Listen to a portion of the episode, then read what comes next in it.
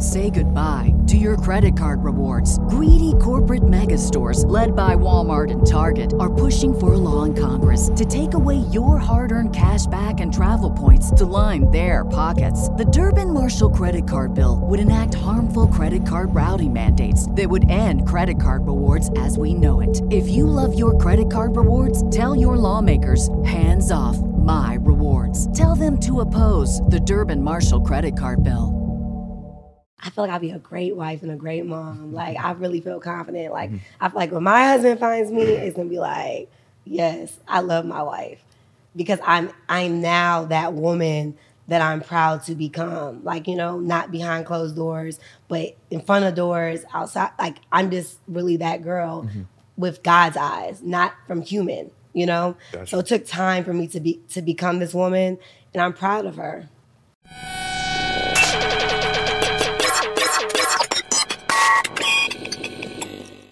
All right, welcome to the Rich and Unemployed podcast, Uncut. I'm your host, Jonathan Dupatin, aka Finesse. And uh, before we get started, make sure you guys check out the Patreon. Make sure you guys check out the website for the uh, merch, www.richunemployed.net. And uh, definitely the headscarf is going to be available by the time this episode comes out. So make sure you guys go ahead and cop one. I have a beau- beau- beautiful, beautiful chocolate woman sitting beside me. And uh, introduce yourself. Hey, you guys, I'm Nathalie Nicole Smith, and I'm excited to be here. You you seem um, very confident. Like your presence is very confident. Thank you. Like, are you confident? I am confident. I used to be confident aesthetically for a long time, and then just after going through life, um, I really built my confidence within. So now I can show up as a true confident woman. Damn. Um, when you say you was aesthetically, on the outside, you knew that you were bad, like you look good, and then what internally you were just struggling. So for a long time, I believe I used my appearance and my aesthetics to get jobs, to get opportunities. I did bottle service for like 10 years, all through college. Hmm. So I went to Howard University, did bottle service, and then I got into the beauty industry. So you have to look a certain way to attract clients. And I realized that that was really surface, you know? Mm-hmm. I was able to make a lot of money, you know, for a lot of years. And then I hit a hard point in my life in 2020. And that's when my life changed. I realized that all that outer confidence, mm-hmm. like I had to build up my inner, my spirit man. And that's when God really transformed like my internal. So just being able to really feel good inside matters to me. No matter what I look like with makeup, without makeup, a filter, without filter, I feel really good about myself. Mm-hmm. I seen a post that I think you were overweight. Yes. How long ago was that? That was like nine months ago. so you wasn't overweight your whole life. No, so when I was like in fifth grade, I was always kind of like chunky, thick girl. Then I was thinner. Um, well, like I had, a, I always had a nice shape. My mom was Trinidadian Guyanese. I've always had a, a decent shape for a very long time. In 2020, I got robbed at gunpoint, and that really changed my life. I literally just let myself go. I gained 50 pounds. I've never seen myself overweight. So even though I really cared about my weight for many years, that was the first time I ever saw myself as like a thick girl, mm-hmm. you know. So it took it, it messed with me mentally because in my my lane of work, I sell health and wellness products. I sell looks, mm-hmm. you know, for a living. So with the social bullying, the body shaming, body dysmorphia, there was so much that really allowed me to understand that my health is my wealth and I can't just show up and chase money. So I was overweight. I was 205 pounds. And I decided to not do any surgery and just really lose weight naturally. What what made you? What you were stressed out? You know, like imagine um, hitting the highest point of your life and making a lot of money. You know, we pray and we ask God for success, right? And then when you get the success, you think life is going to be a walk in the park. So, mm-hmm. mind you, I was hustling all my life, bottle service, doing hair, selling hair. And then my first year, I made seven figures. I didn't make one, I made four, you know? So, that was very like, impactful in my life and honestly i didn't know how to handle it mm-hmm. so even when it comes down to investing and spending my money wisely i kind of did the typical thing and bought a lot of materialistic things although i saved a lot of money i still fell into the materialistic space you know and at that point i became ungrounded ungrounded. And I think I needed that though. I think that um, I have an anointing to make money. I've always made money all my life, but God needed to trust me. So if and He knew that my looks meant a lot to me too, though. So me being stripped from that physical appearance um, and going through that, I was able to get grounded and like really understand like who I was as a woman and understand like I gotta I gotta move in a spirit of excellence, a spirit of love, and a spirit of grace. And I, I had to stop leading with money, you know? So I believe that in that space of my life, a lot changed for me and I became a better woman for not just for me, for other women that look at me online that want to be successful, that think that buying a bag is gonna make you successful. You know, it's so much deeper than that. Mm-hmm. So it had nothing to do with the robbery. I'm sorry? It had nothing to do with the robbery. the robbery was the trigger for me. Trigger. I don't think nothing would have got my attention. Mm-hmm. Nothing. Mm-hmm. That was just like, because I've been fearless for a long time. So getting robbed was like, whoa, you know? Mm-hmm. It was like, I remember on my knees, the gun to my head, I said, God, if you save my life right now, I promise I'll make your name great. I, I will never forget that moment, like on the ground, and literally got up. I saw a bunch of white, and I was like, all right, this Bunch is white. I don't know. It was just like I, I didn't black out. It was like I whited it out. Like I don't know. I don't I don't feel like I went to heaven because you know what I'm saying. I don't want to be all crazy and deep, but I uh-huh. just saw like like white, like I'm alive, you mm-hmm. know. So it was very. It took me nine months to to really realize that I got robbed and that I went through something. Then I decided to get therapy. Got got therapy. I, I'm still in therapy right now. Not for the robbery now. I'm in therapy just like it's good. Like mm-hmm. talking to somebody that's not biased, mm-hmm. like about life. You know, like I, I haven't. I'm not a mom yet. I'm not a wife yet, and I feel good about it. You know, I think that the world rushes you like to do all these different things, and being able to know that I'm at the right place at the right time, it feels good. So talking to a therapist and like being able to confide in him about life and my moves versus confiding in a person, it just it's a healthy way for me to grow right now. You said you're happy that you're not.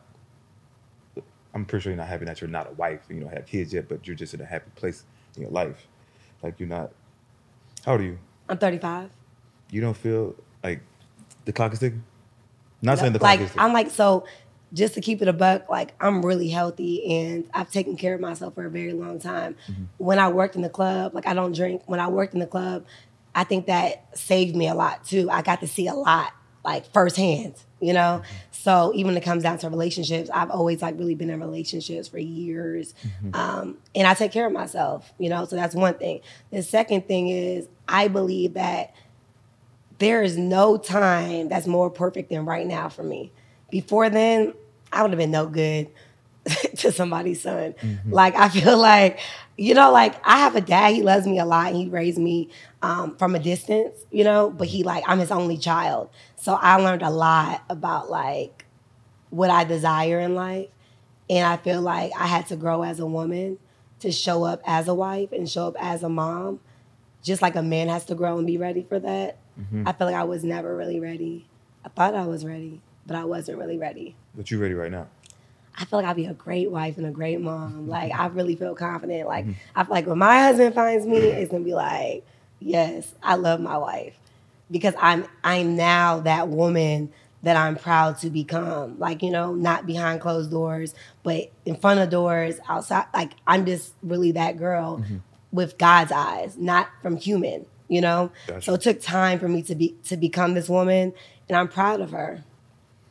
Okay, um, I don't know nothing about you, right? I don't even know. What Okay, let's run it. what, do you, what do you do? So I have three businesses. Um, most people, my success came from network marketing. So I was able to um, earn about like you know some seven figures, about eight million dollars in network marketing in the past three years. I've been able to help over eighty thousand people make a check from network marketing in the past three years, and that success allowed me to use the product and service that I offer to build my brand. So mm-hmm. before network marketing, I owned a salon for 10 years.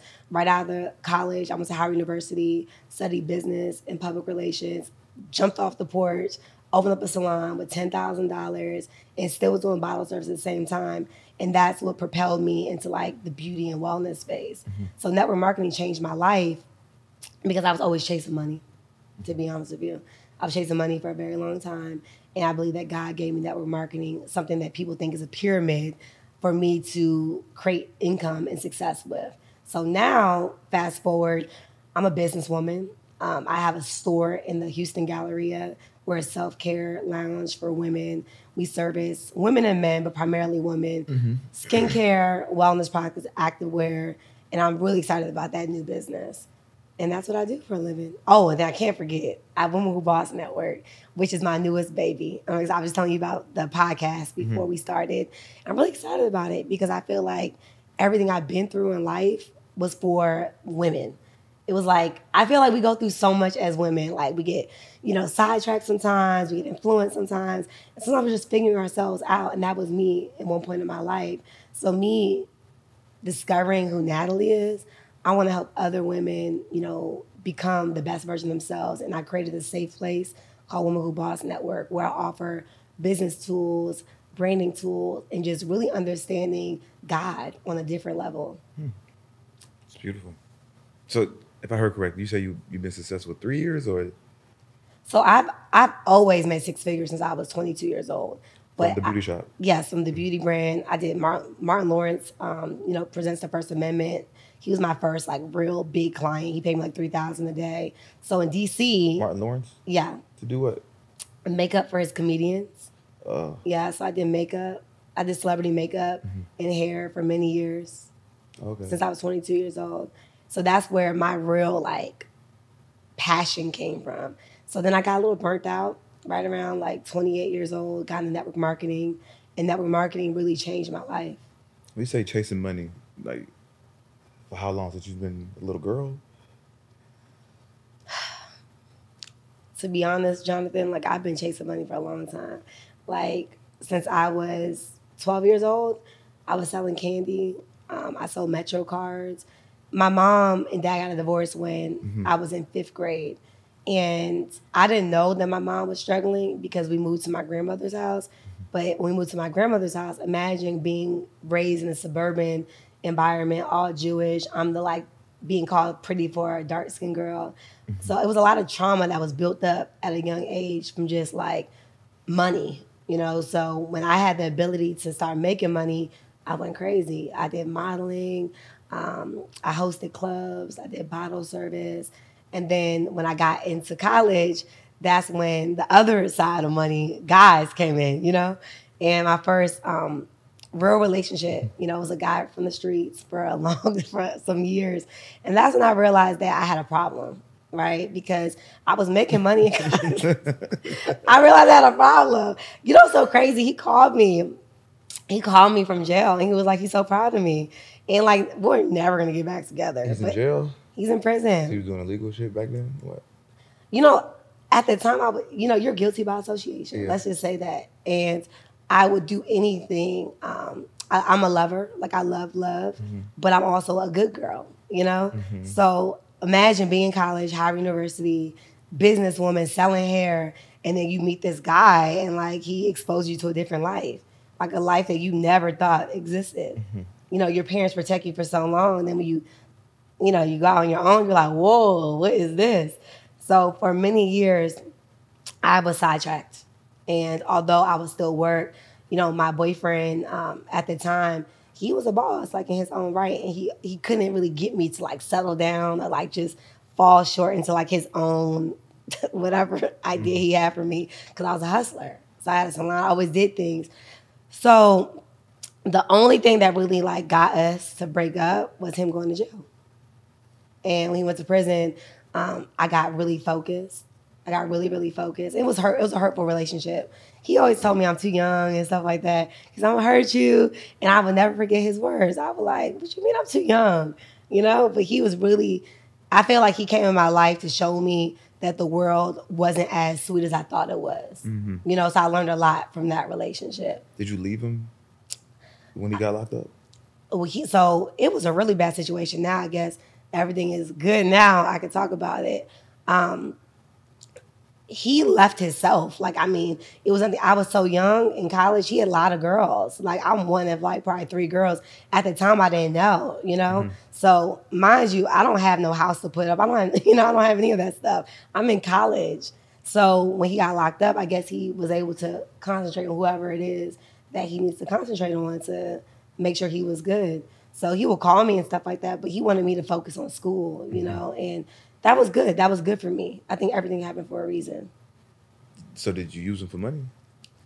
Did he use me for money? Did you use him for money? no, he. I mean, You said you had a problem, but you just it was like he exposed me to a different level of money. So he exposed me to like finer things in life, and that was the beginning of um, me attracting men like that. Honestly, so I, you know, guys have bought me cars and just different things that is not normal, and I just have to realize at an adult age, like Nathalie, that's like when I honed in on Nathalie, I realized that those relationships weren't benefiting me 100%. percent mm-hmm. It was benefiting them a lot too mm-hmm. because trying to manipulate me, trying to control me with money and like finer things in life that I could not afford at the time. I didn't couldn't I didn't make enough money. Mm-hmm. So what they were doing is way more than I can do for myself. So I had to that's when the whole like understanding what love looked like and that love is not just going to be associated to material things. So when someone loves you, it's an action. It's not because they can buy you something. Mm-hmm. were you attracting these men or were you just going after these type of men? I honestly feel like they were finding me. I'm like a really, even to this day, like you're laughing. It's it's true.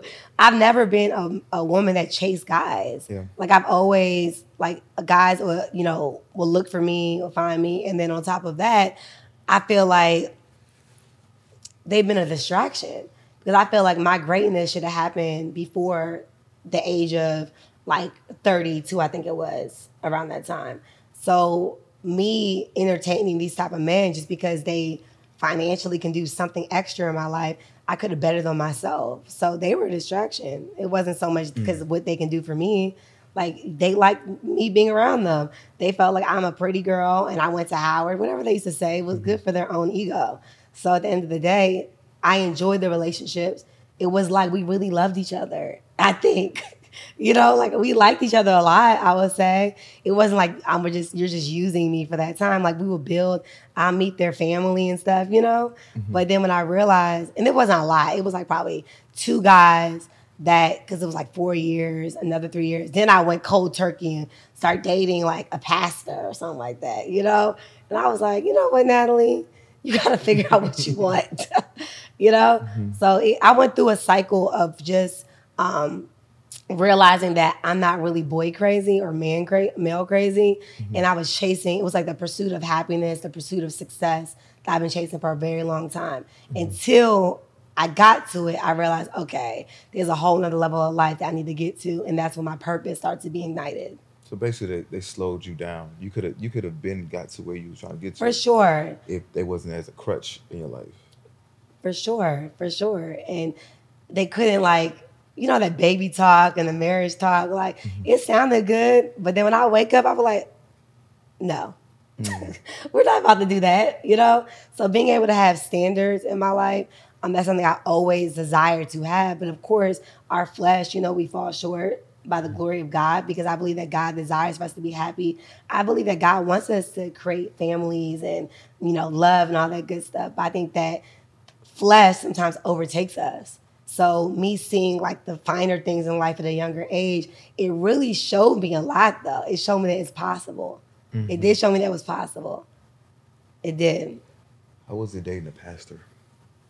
Wouldn't that wouldn't that be like the wouldn't that be like the dream man to have? Like you know, he's the man of God. He got a church, and So did you have sex? we did. But at the end of the day, because I'm not gonna lie. Rebuke the devil. It's okay. Like it's not. I'm not gonna lie. At the end of the day, yeah, we did, but it wasn't even like that. It wasn't even that type of relationship. I'm be honest with you. I needed that relationship in my life at that time because I was in a point of I was I was in a pivot. I was in a pivot, and I think God put this guy in my life to like really show me how good he was. Cause I was raised like in the church. Mm-hmm. So imagine this church girl going to college and then like seeing all these amazing things in life.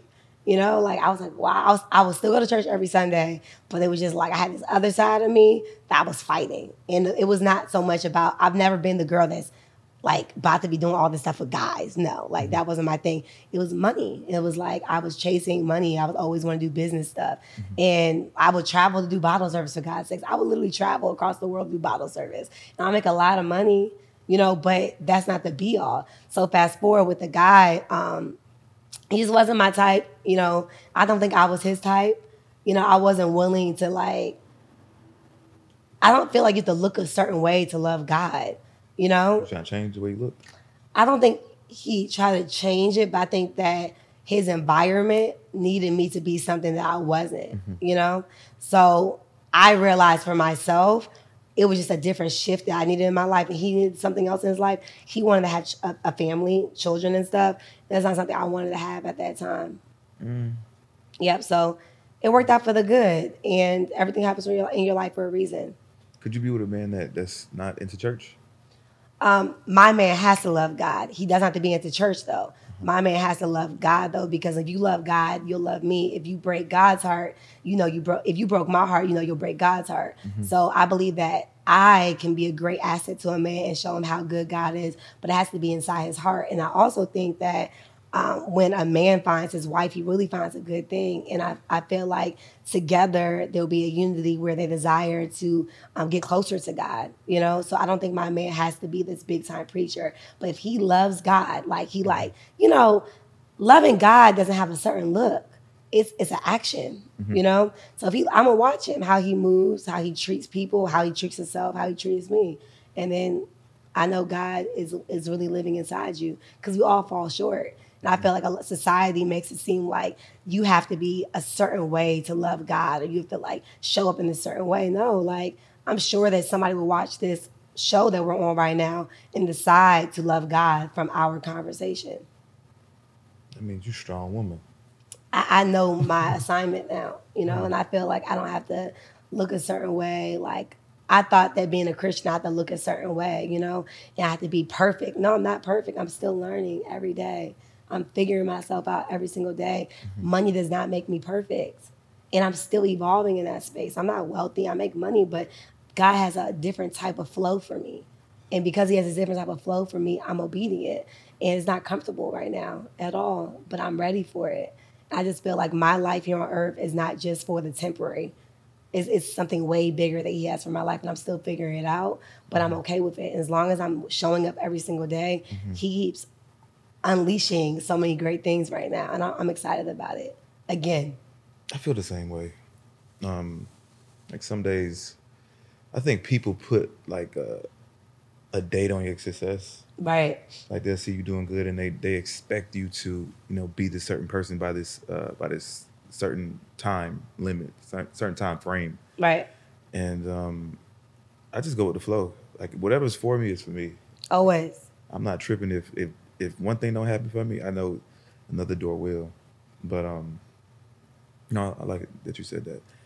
Would you um, in the position you're in now, would you could you deal with the guy that is still like working, like trying to find himself?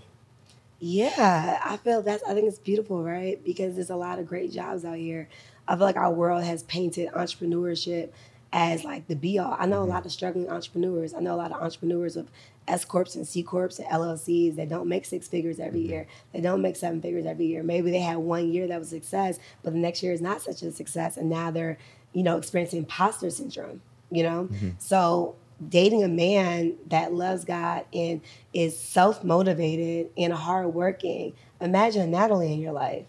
You know, like imagine a Nathalie, like for real, like in your life. It's like you can do it, babe. Like, and it just, what do you want to do exactly? And if he desire and he has the work ethic, it's up. And I feel like that's where what's missing right now in society. I feel like a lot of men, like my DMs are in shambles. You know, In like shambles. they're in shambles. Okay, like the the amount of guys that like ask, like, can I take you to Dubai? Like, what makes you think I'm a, I'm going to go to Dubai with you? You know, Mm-hmm. like Like, why would I do that? Why? And then another guy was like, well, can I take you shopping? Like, why do you think I'll just go to the mall and go shopping with you? Like, I'm not that girl. And it's okay. It, well, it's not okay because I feel bad for men like that. Because some of them might not even have money like that, but they'll spend their last dollar to win a woman that they really can't handle. You know, so you're leading with money and you're leading. So if a man is hardworking and he's working, he's keeping in the buck, listen, I make six figures. And this is where I'm at right now. The reality is we probably should be friends. We should probably just be friends. If that's what I desired, we should probably just be friends or for whatever woman that is looking to date. And you just and then get to know him and get to know his work ethic. What time does he wake up in the morning? Mm-hmm. Like what does he do during the day? When he gets off of work, what does his day look like? Mm. Does he desire more? Mm. What's his, what is his relationship with God? Mm. Does he believe that God is a big God and can change his life? Damn. That's my thing, because God's a miracle worker. Mm-hmm. And one thing about God, one of my favorite scriptures, Jeremiah uh, 29 11, and God knows the plans that He has for our life. He already knew about your show, He already knows about what He has for your life. He already understands that, but He's waiting for us to be obedient. He's waiting for us to show up. That's why I asked you downstairs. I said, How long you been doing this? What work have you done towards building up your platform? And that's important because God knows what you really do. When people show up on as Insta- on Instagram, God already knows what they're really doing. Mm-hmm. So when a person locks in and says, you know what, God, you know the plans that you have for my life, plans not to harm me, plans not to hurt me, but plans to prosper me, I trust you. Guess what happens? Every day we wake up and that's when beast mode happens. That's when you don't be like, I'm tired, I don't feel like it. You don't when you know that God has a plan for your life, you get up ready for greatness What's your work ethic? man, every day. I mean, like, it's crazy. Like, I have busy days every single day. And when I say busy days, I have income producing days every day. I call it IPA, income producing activity. I wake up, I have time with God. I love hearing gospel music super loud. It's just my thing. It's like me telling God what's up. You know, I listen to Lecrae or Pastor Mike. I just listen to the gospel mix, you know, like uplifting music. Um, then I go work out. I take my TLC products, my my uh, vitamins, my energy energy supplement. TLC, is that your product? Yeah, I bring you some too. You have a Oh gift. Lord. Well, I don't need you to join, but I just believe in health, health as well. Mm-hmm. So it's like that's my assignment, though. I wouldn't be doing my assignment if I didn't bring you products. So I'm gonna get you some. Vitamins are Mm. is important. it detox? it's a vitamin Okay. and the energy. I do have detox as well, but it's whatever you desire. Mm-hmm. So then I um, take my products. I go to the gym. I work out. Um, sometimes I do like five miles a day. I really enjoy doing five miles. I think I check my emails when I'm walking and stuff like that.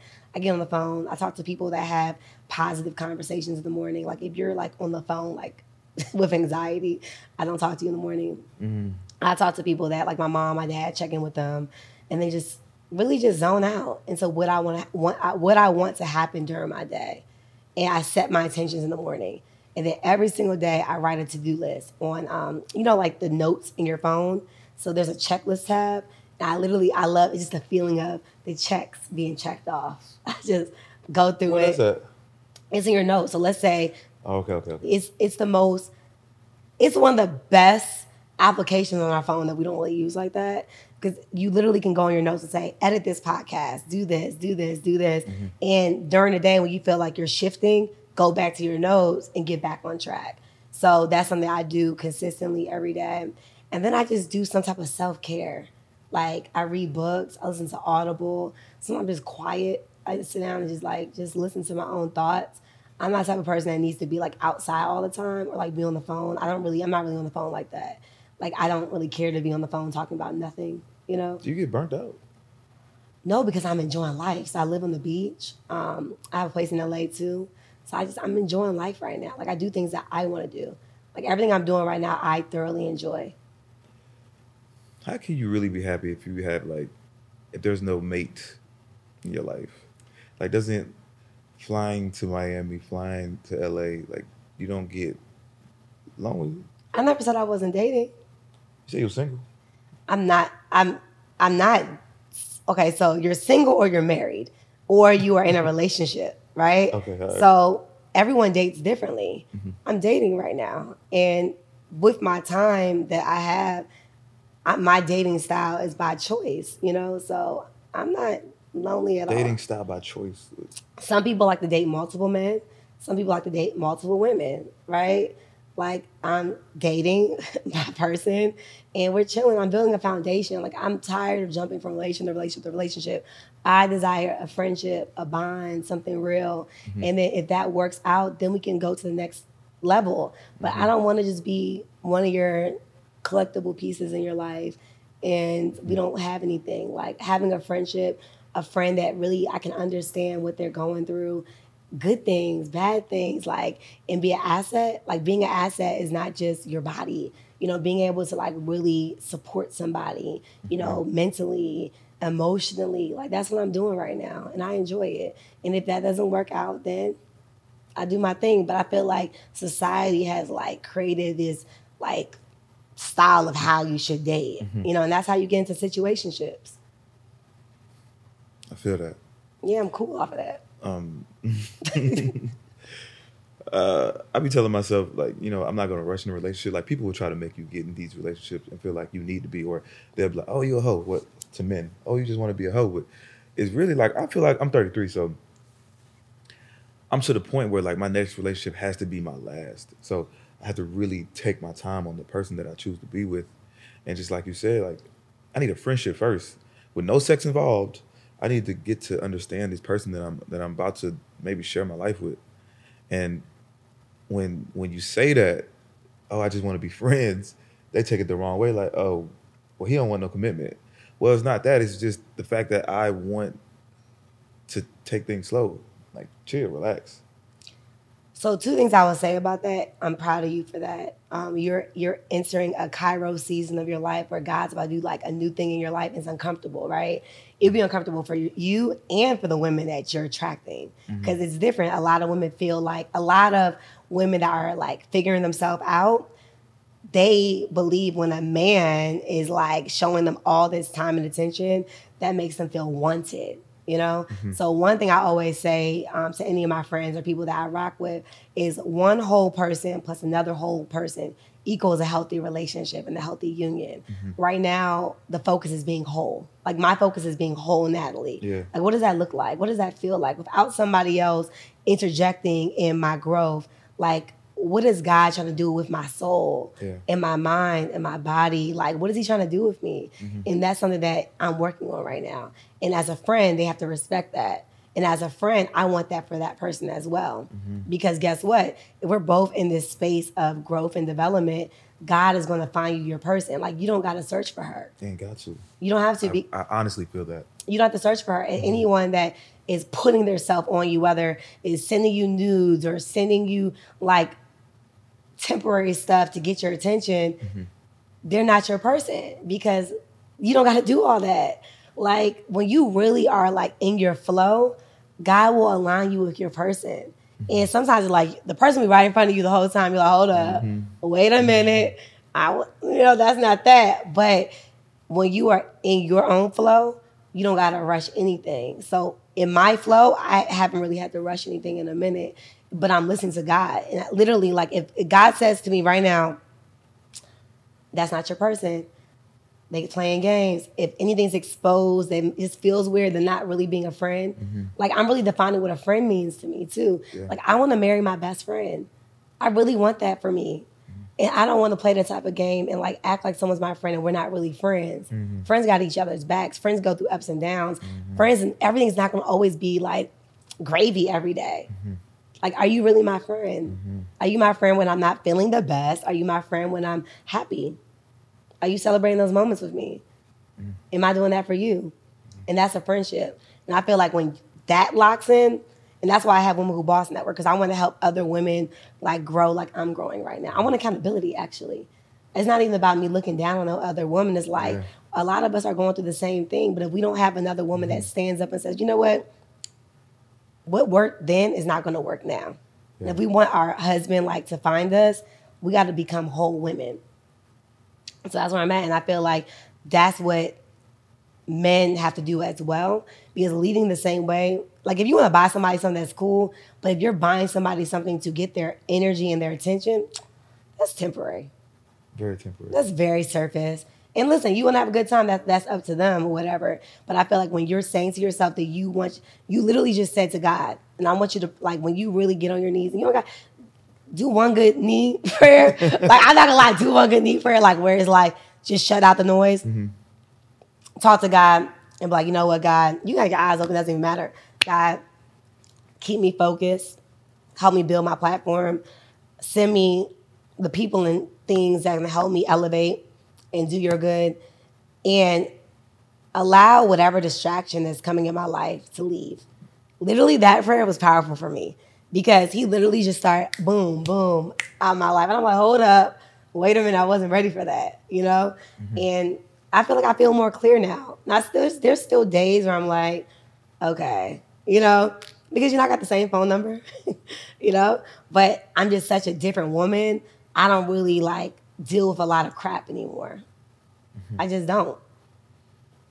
You said so much. you a talker. Hey, I like that.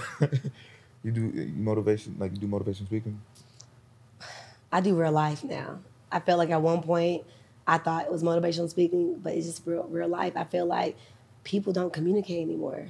Mm-hmm. Like, you know, and I feel like I had really poor communication skills and I thought I was really great at it. And communicating is listening, like me listening to you and me responding, mm-hmm. not just from what I want to say, but from what needs to be said with a response. Mm-hmm. That's communication. So no more motivational speaking for me. More real life speaking, more like allowing God to use me and speak real life, not just for that surface stuff anymore. Mm-hmm. I did all that. I'm cool.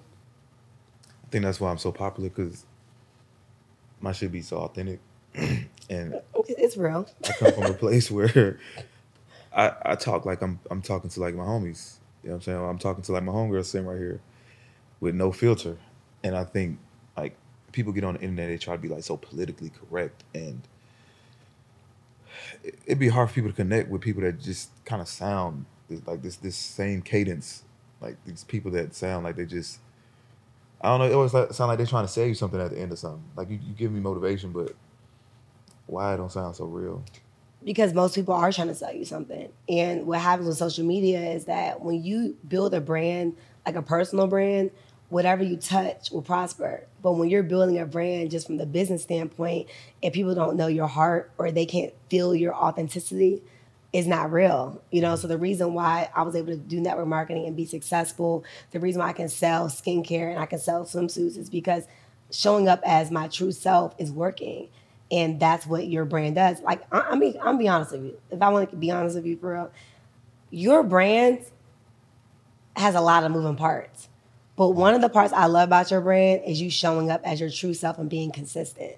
Mm-hmm. I love that. So I did see a few of your episodes. I'm like, well, maybe that's not really my vibe for real. Mm-hmm. But guess what? God will use you to connect with other people to bless more people on your platform. Mm-hmm. Because if you're saying this to yourself, like, hey, I really like think about this. You might speak about all that sex stuff, whatever it is, but the truth really is, you're relatable to a lot of people that want to actually hear that. Mm-hmm. But then also, I do read your comments. And there's a lot of people that love the motivation and love the transparency in there as well. So while you're showing up, even you being vulnerable and saying like, my next relationship, I want it to be my last.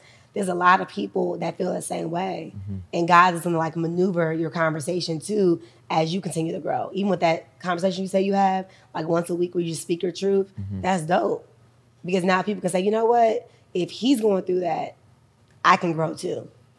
What What about my show that made you say that it's not your vibe? See, my thing is like, I don't really so. I don't really have like a sexual brand. You know what I'm saying? Mm-hmm. Like, although I know I look good, I know that guys in my DMs. I don't use that to validate like my existence online. Mm-hmm. You get what I'm saying? And I feel like that's even when I did bottle service, like a person can't say like I was that girl that was getting like passed around in the mm-hmm. city, like never. So I pride myself on being that type of woman, and I have to watch who I collaborate with. Mm-hmm. I do, but I do know this: a lot of guys like yourself, they always slide in my DM like, "All right, well, if I can't have you, where your friends at?" Right? Or they say mm-hmm. something like that, and I was like, hmm. So there's a lot of great women on social media that I know, but what are they doing to not show up or and why are they being overlooked? So I feel like a lot of women that lead with sex or lead with like being naked, sometimes they're being um get an experience, I guess, first with guys, and then the guy gets. They're like, I don't want that girl anymore. Then they go to the other woman, but by the time they go to that woman, they're like traumatized already because they feel like, oh my god, they've been. Because I listen to some of the stuff you're saying it's funny. I'm like, you gotta change your preference. You gotta change your taste buds. You know, because there's a lot of quality women out here. So to answer your question, I feel like a lot of people that will watch this podcast will like, okay, you can be fly, you can be sexy, you can be smart, you can change your life, and you can attract, you know, your dreams, and you don't have to rush. You don't have if you don't like for me, I don't have any kids yet, but that doesn't mean that I'm like not capable, mm-hmm. you know. So I feel as though that looking at me, you don't have to rush into something. Even if you're 23 years old or 25 years old, like I've seen 23 year olds, no shade, but like they look old you know? and I'm like, no, it's really, but it's sad though, mm-hmm. because the world has created a space where getting these fillers in your face and doing, and again, you can do whatever you want with moderation. That's what you want. Mm-hmm. I personally am not running with a Botox in my face. You know, I'm gonna wait if I have to do that, right? Mm-hmm. But to to look a certain way because you want a man to like you is like we're getting we're we gotta shake it up again and get back to reality. Like yourself. A million likes on Instagram means nothing if you don't like yourself. Man, what? I don't care how many likes you have. Man, what? That's why people turn their lights off because they don't want to face the truth. Like mm-hmm. all that work you did for that photo, they don't really like it like that. Mm-hmm. So imagine being yourself. And they say they don't do it for the men. They just they do it for themselves. Who said that? That's what they say. Like when like, oh, don't get a BBL. Oh, you ain't need a BBL. Oh, I ain't get it for for for a man. I got it for me. So when you become your authentic self, you get to the root of it. When you change your body, when you change your face, when you change anything on your body, right? There's a root of why you're doing that. There's mm-hmm. always a root of it, right? Because you can literally go to the gym and change your body, mm-hmm. right? So I'm not knocking whoever's ever done that because I've had my experience with lipo before and I still got fat as hell afterwards. I gained mm-hmm. 50 pounds afterwards. So I said to myself, do I go run back and do what I did before? Or do I go in the gym and lose some weight and have some some discipline with myself? Because now that I conquered that goal recently, I know I can do anything. So I think that some women might feel like they don't do it for men, but it's you want acceptance. Mm-hmm. Who, who doesn't want to feel liked or loved? But when you like and love yourself, then whoever likes you and love you is secondary. My platform. So I know what you like meant when you said like, okay, the sex vibe, whatever. So like that don't that's not the the goal, but it be the women that are on here, right? So like with you, I don't think I could. I probably could, but I couldn't have that conversation with you because you give a whole dip. Your demeanor doesn't give that off. Like you don't even that ain't even come out your mouth yet, right? So like when I sit on these couch with women, and and those conversations come up, you know, like I just okay, this is what it is, right? And I try not to water down the brand with that, but um, I guess lately, because I don't want anybody. Just, I want a, a person that's that's new coming to my page. Like I want to see a variety of different content when it comes to women, but I try to spread out the different type of women that I have on here, so it don't give that look like that image. Like, oh, he talk about the sex, or all he does is flirt with women, and I just don't want that that image. What do you what image do you want?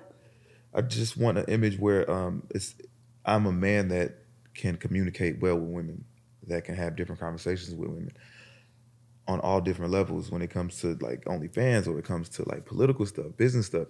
I'm just I can Well versed, with, yeah, with anyone. I feel like as you continue to build like you're doing, your gifts will make room for you. Mm-hmm. And your show will continue to shape into that show that you desire to become. I feel like those conversations are important because after a woman hears themselves, they have to literally listen to what they just said. Yeah. Right? And think about what you said to me. You said that you desire a relationship that has a friendship foundation that's not based on sex. Mm-hmm. So let's say hypothetically a woman comes on your platform and that's all she talks about that. Talks about. She literally X'd herself out of, even if she was attracted to you, she did X herself out of that equation because that's all her conversation could cover, right? So I think that as you continue to diversify your platform, people be inspired to really even ask you questions or even like come here as their authentic self and say, you know what, I'm trying to change my life. You know, this is what I got going on. I'm doing business. I'm doing this. My love life sucks. Whatever it is, you know. Mm-hmm. So I think you're doing a great job. I think that people are showing up as who they really are, you know, and you're allowing them to be their best self. And that's that. Because I've seen some other shows. Shanika show was good. Shanika show was like Tyra show was cool. I didn't really see everybody's show though. Um, I see a lot of your guys that come on, you know. But for the women, um, I can't remember. I try to give balance. Like, okay, like it'll be your episode, which would be like a really good, motivating episode for women. and then I have, you know, maybe a stripper or OnlyFans girls on here. But Yeah. I feel like women or people just need to hear these conversations because Yeah. you got to understand how people think. And you can't be out here green, No, especially to guys, right? Guys need to hear this type of stuff because this is real life. And you thinking every woman is is is a, a good woman is, is for you, but really they be about their bag, right? Like you was about a bag years ago. I'm not saying that you was just I really love, but can I be honest with you? Like, even to this day, like, why, like, anyone that I really dated seriously, they really loved me. I'm telling you this for real. Mm-hmm. Like, if we had like a, a call in right now, I promise you, like, I promise you, like, let me tell you a funny story. So, my boyfriend, my ex boyfriend called me from prison, and I didn't know what the phone call was. And I was like, what is this? Like, cause I'm like, why is someone calling me? And I never answer the phone for like random FaceTimes or whatever. Like, first of all, why are you calling me? And then secondly, what is this background? so I was like, whoa, how are you? So mind you, he honestly like was a part of why I went hard because I was like, a man will never do that again. Like, you know, I felt so like not worth I didn't feel worthy, you know, when after I dated him. And I felt like um as a woman, I allowed things that I shouldn't have allowed. So when he FaceTime me, he had his homeboys in prison in the background. He was like, This is Nathalie. He was like, he was like Look, this my, he said another word, that's my old beat. I said, That's your old what? And I was like, Listen, check this out. What's up? Right? I got real serious. He's like, No, no, no, I want to tell you, I'm really proud of you. I'm really proud of you and the woman that you've become.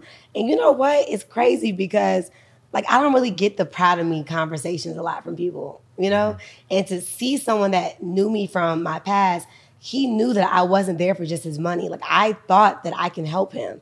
I thought I was one of those girls that I thought that I was like smart enough to like open a business for you or do something mm-hmm. like, you know, like trans- transformational. But I was a little girl, you know? So in the season of my life, I don't feel like it was just for money. It was like I I think I read too many books as a child, like Coldest Winter Ever. Um, coldest winter ever, that Fly. Girl. Yeah, it was so good. And I really felt like I was like winter, okay? and when I got in these relationships, I was like, oh, I'm not built for this, you know? So I feel like everything happened for a reason. And in my adult life, I, I love seeing men like healthy and like healed. Like I'm just into that. And I love a man that went through something and was able to come out of it. It's just that just does it for me. And I, I love what our culture is doing um, to rebuild the black man out loud. Like I love black men showing up. I love just women showing up too. I just love this for us right now. And I feel like even if you were someone that um, entertained toxicity in the past, showing up as a renewed spirit gives so many people hope. So that's what I love. So yeah, shout out to my ex, you know, and whatever, you know, went on in the past. I was young, 21, 20 years old. I didn't think I had ID. I think the first time I went to Miami's with him, you know? So I learned a lot. And I'm the woman um, that I am today because of the experiences that I've been through. is it hard being dark skinned? Is it hard being dark skinned? You know what? I think it's like the best kept secret right now because at one point, I think colorism is a thing. When I was younger, um, a lot of people will say like, "You're pretty for a dark skinned girl," or you know, "Why is your nose small?" or like, "Why is your lips like this?" And I'm like, that was weird to me. I didn't understand that. I went to Howard, so mm-hmm. when I got to, went to Howard, it was like you're pretty for a black, a dark skinned girl, and that really like bothered me a little bit. And then as I just got into my own wave, it was like the men just love it. Like they love melanin skin. I mean, to the point where like men are my DM like, "You're just the perfect chocolate." And I'm like, this is crazy. That's how I started off. You know? beautiful chocolate woman. Yeah, it's like what is that about? You know? Mm-hmm. So I just love myself. And I don't think I look at myself as just a dark skinned woman. I look at myself as a beautiful, melanated woman. My mom is really dark and chocolate. She's from Trinidad. She's so beautiful, dimples, so pretty, you know? And I just know that my genes are really good. I know I'm gonna be really like nice looking when I get older. So mm-hmm. I just feel like taking care of myself. I love light skinned people, dark skinned people, whatever a woman is, whatever you are, just take care of yourself. So being a dark woman, I'm proud of me. And I hope that other dark women continue to like embrace their color. So they're mm-hmm. like bleaching their skin and all that stuff. Was there ever a point where you felt like you were ugly because of your skin color? like my parents messed it up for a lot of people. Like when I was young, my mom and dad always told me how pretty I was, and then like I was in commercials and stuff. So a lot of um, my lip gloss, a lot of like a lot of my teachers when I was younger treated me like very special when I was really young. But the kids were kind of mean to me. Like, cause I went to school with like Jewish and like Spanish kids and light skinned kids, like biracial kids. So I've always really loved myself and it was challenging at one point. But then when I got into my adult life, I was just like, I'm really like, I like this for me. Hmm. You know, even like, I feel like my hair, I just think that, of course, you know, this hair is cute. Shout out to Gold Label hair. But I, I don't know if you saw my social media, I wear my real hair a lot. Like, I just love that I'm embracing my natural beauty, you know, like hmm. without makeup, with makeup. Like, I love myself. I don't have to, like, go get a makeup artist to do my makeup. Like, you know what I'm saying? Like, I just love me. Hmm. I really do. Let me see what your hair. What your hair? What was you saying your phone? it's a lot of photos. I think I like, I think I was in the, the jacuzzi the other day. Live my best life. I love naturalness. I love like. I love no makeup, no weave. oh, look at you! I always live my best life on social media. I don't, What building you live in? We ain't gonna do that. Oh, on- my bad. My bad. I'm tripping. I'm tripping. I forgot. I forgot Hey, what we was doing. that was funny. Like, wait, what you trying to do? I forgot what we was doing. like, what's up? My bad. Yeah, no, but I take care of myself, and I think I think that's important though. I think that it's one thing to like aesthetically show up with your nails and like all that extra stuff, Yeah. but to feel good about yourself, like your husband's gonna have to look at that, Mm-hmm. you know. So even on Facetime, like I love the fact that I look good on Facetime, you mm-hmm. know. Like I pride myself on taking care of myself, and that's like the foundation of self care for me. Just loving myself, feeling good, making sure that Nathalie's rejuvenated, making sure that I can show up as my best self. When you say take care of yourself, like, how do you eat? So one thing about me is I eat. I like food, but I eat like things that feed my body. So I love salads. I love tacos. I love Caribbean food. Um, I'm not a McDonald's girl or like I'm not that type of Burger King girl at all. You know, um, I do like Chipotle. Or maybe people don't like Chipotle, but I like Chipotle because I'm. I know people like why you like Chipotle. I like. I go to like Chipotle's are in good neighborhoods What's the difference? the, everything's the difference. The way so when you look at the the setup around the bowls, if there's like food like all over the place, I don't eat there. That means they do not like take care of the food the right way. Oh, okay. So I love that. Um, I also I know how to cook really clean food. I love clean eating. In the pandemic, I learned how to cook really good. You know how to cook Caribbean food? I do. Yeah, I do. I do. That's my favorite food ever. What? Caribbean food and Hispanic food is my favorite. Your husband's gonna be a happy man. I, li- I like clean eating. Like, you know, so I'm excited about whatever day that God says, you know what, that's what's gonna, that's gonna be like your moment because I feel like I, I'm saving a lot of stuff for my husband. You don't cook for men? I do. Like, I don't just cook. That's not my thing. Like, for my man, yeah. Uh-huh. But I'm not gonna be like, oh, come to my house, let me cook for you. Some random people. Like, I'm not doing that. The guy you're dating right now, would you cook for him? When yeah, I've cooked before for him. Yeah, like I cook clean. Like I'm not about to. I'm not cooking fried chicken. I'm not cooking a bunch of stuff that's gonna splatter everywhere. Like I don't. I don't like that personally for me. Um, can I get better at certain things? Yeah. My mom said she's gonna teach me how to do some other stuff. But like I can cook like clean food. Like my man's gonna be like, mm, she can cook clean. Could you date a younger man? Like this is to say if he was 33, you're 35. You know what? Okay, so if I was in that space of like, oh my God, applications open, um, Yeah, because like if I was in that space. Because here's I want women to know this. Like date a mindset. Date a heart. You know? Mm-hmm. Like who knows that man can be before his time. Mm-hmm. You know? So I feel like there's a lot of older because I did the older guy thing and I thought and I met a lot of older guys that are not there, you know? So I think that you should date somebody for who they are, their heart, how they mm-hmm. treat you, their mind. Mm-hmm. Yeah. If applications are open, I'm like, okay, applications. Application is not open. I- like I just it, I'm busy. I got stuff going on. I'm dating somebody. Like we're good. Like you know, I'm not in a relationship. We're building a friendship. And on top of that, to be really honest with you, like I'm in my bag again. You know, mm-hmm. like God has just been elevating me and putting me in like different situations right now where I'm excited about my show.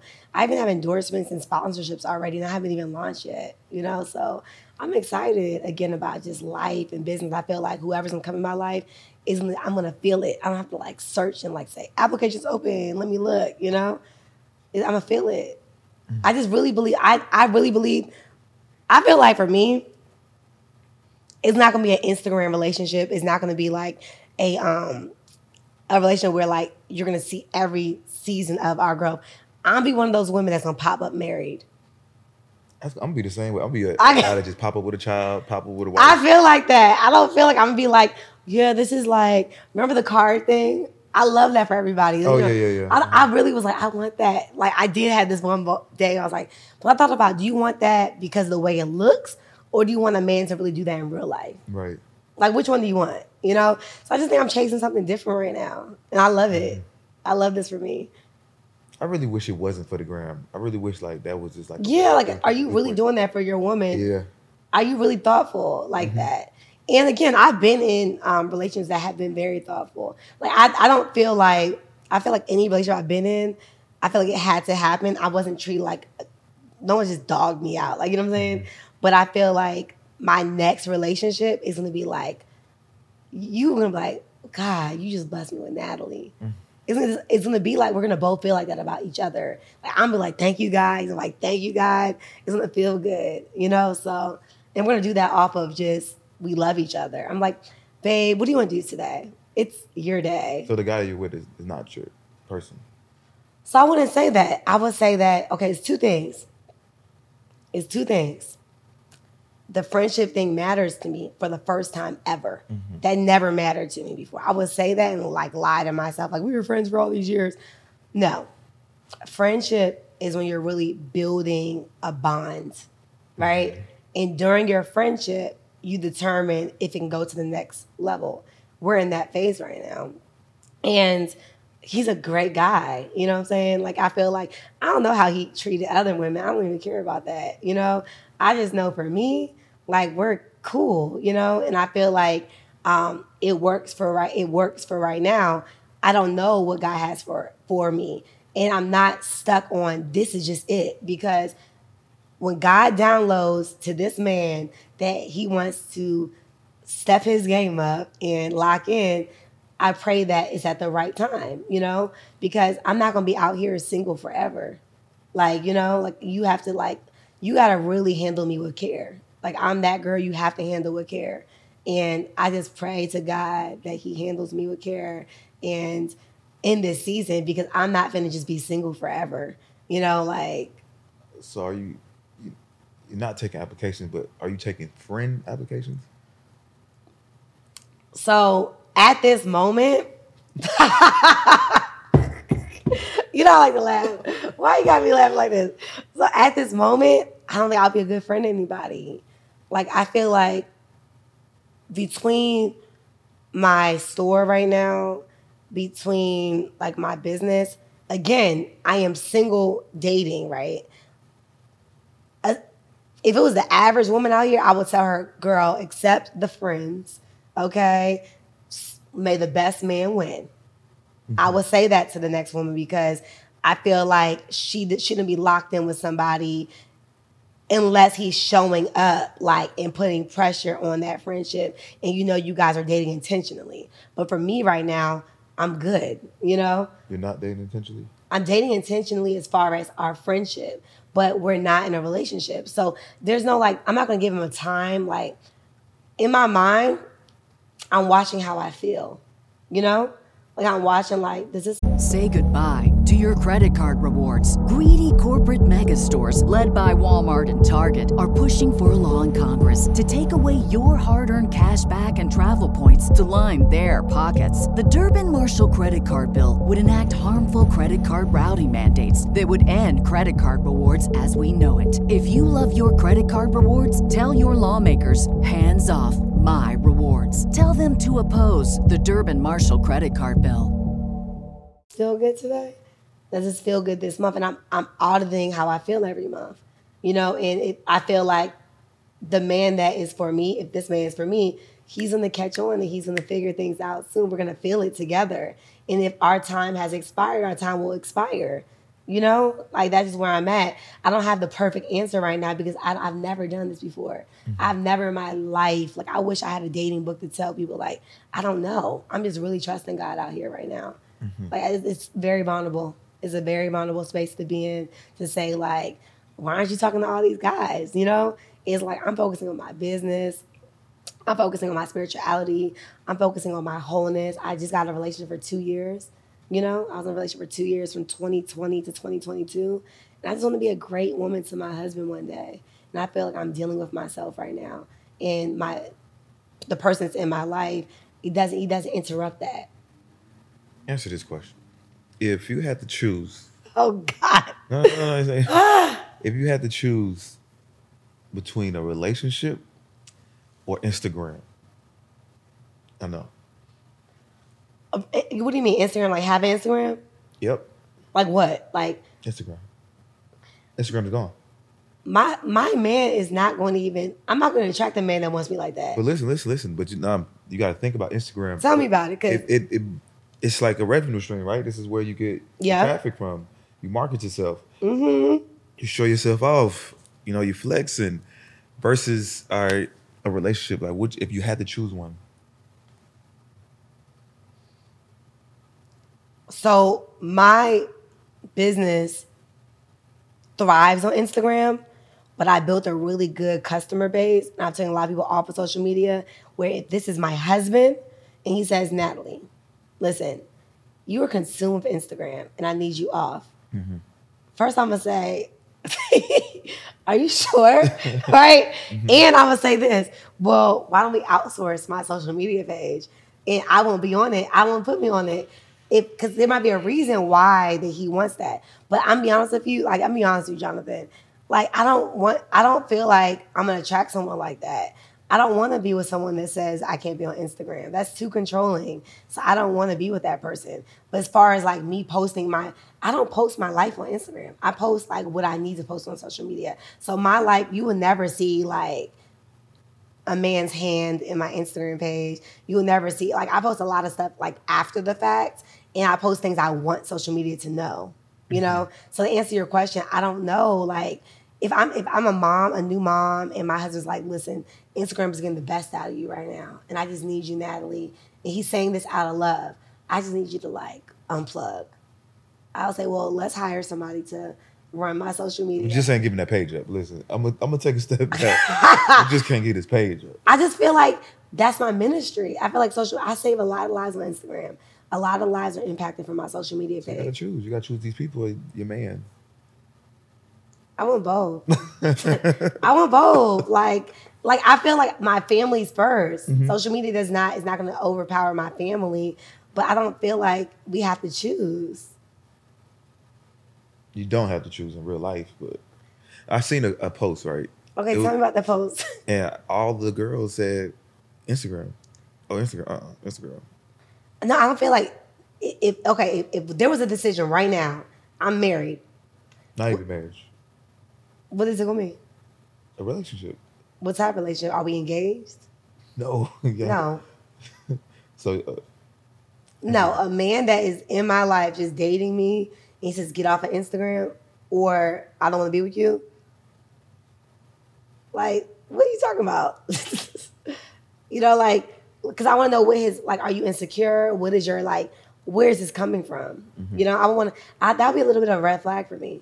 Like, where do you get? Like, why are you telling me off of social media? Mm-hmm. Nine times of ten, you like me, because you saw some of my social media. Right. You know? Mm-hmm. So what's up? Tell me more about that. And then I was then I would say, well, hey, my both my both my hands are looking for there. You know? Uh-huh. Left, you know? So what's up? So when I get on my knee, I'm like, all right, listen, can you complete it now? Listen, I'm, I'm dedicating my life to you now. So I will say this. Wait, I will say this. Okay, we're out. So let's get the VA to outsource Uh-huh. and let's make this our baby page. Let's make this page our my baby page. It'll be me and my baby. I would love that. I feel like I, I listen. I wouldn't mind doing that. Making my page my baby page. Already a star. Already got thousands of followers. Listen, I'm scared to put my baby online. really? Yeah. In- Why? In, the beginning, I don't. I don't want to open that door for people to know, like my family, to to know my inner life. Instagram is just for Instagram. It's just a show, and I hope that whoever I end up with is not insecure about me not showing them affection online. I feel like that's your that's your boundaries, and because you your page isn't really about like your personal life though. Like you really that's your only page, right? Mm-hmm. Yeah, like I think it would kind of be like awkward Awkward as hell. seeing that. Or even on my story, you know, like little subliminals, hand in the picture, or You got to check what your intention is. I feel like anytime. So one point in my life, okay, here's okay, here's two things. If a man doesn't already post like that on his page, right. and he does not post you or he like he's just like very like private about you, there might be something going on. But if a man has a business page and he really like does anything with you, I don't feel like there's nothing wrong. Cause I had a situation where my ex-boyfriend had me on his page and um he had me on his page and I didn't even know honestly I w- I wasn't into like checking his page like that. I didn't really care because we really had like a cool life, you know? So I didn't need him to post me on his page to like validate our relationship. But come to find out, like everything came full circle. Um, he cheated on me around that season where I was off his page. And I didn't know that he cheated on me till after we broke up. So now I put two and two together and it makes sense now. So I think that you have to watch, like, if you're dating a man that is about Instagram, I would pay attention to that, you know. But if a man is just about his business, I don't feel like that validates y'all's relationship. You say he cheated on you. What what what the Instagram got him? I'm confused. During that season, it's a long, dumb story, like, cause I that's a non-negotiable for me, cheating. And um, during that season, I did not know he cheated on me. And when I found out after we broke up, I went back to the time where Oh. I was on his Instagram, and he removed me off of Instagram, which was very smart because the girl DM'd me around that time, but I didn't see it. You know, so this is me finding out like after we broke She was up. trying to come to you as a woman. Yeah, but that's like coming to somebody as a woman, like.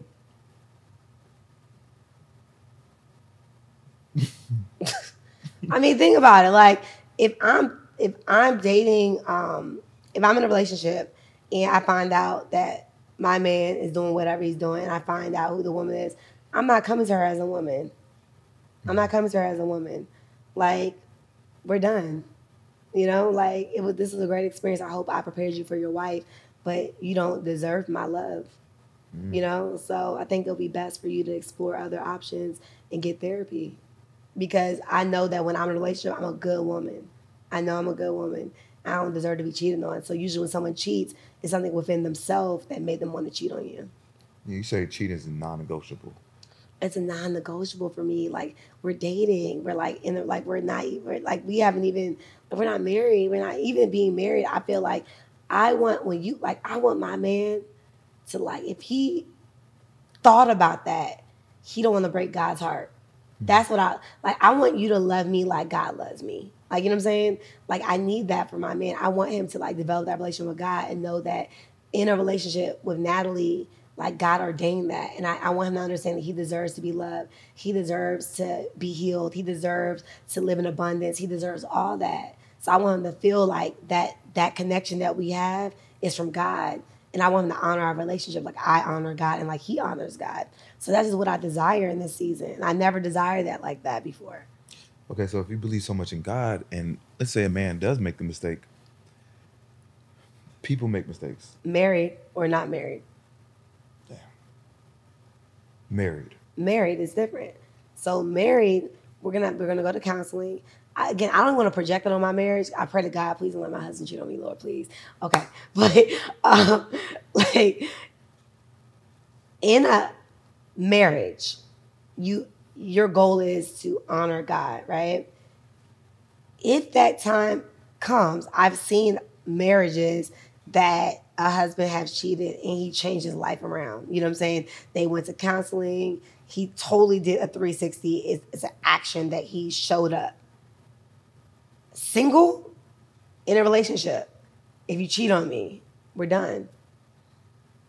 Marriage, I, I will have to like really um, be in that space and like really like evaluate every aspect of it. Was it like a was it a one off? I don't want my husband cheating on me at all. But when I look at marriages and I look at like what's going on in the world right now and just the temptations, like I think the black family is being attacked right now. And I love family. I love family. Like I just know that um, when I have a family, I don't really feel like my husband gonna wanna he's not gonna wanna risk our family. He gonna look at his baby like, I don't wanna risk my baby. I don't, I don't wanna risk my wife. But I do believe that the the family dynamics is being attacked right now. And I feel like my living testimony and the sacrifice I'm making in life is gonna help restore love by me really like stepping into that space when I when that time is right. I believe that.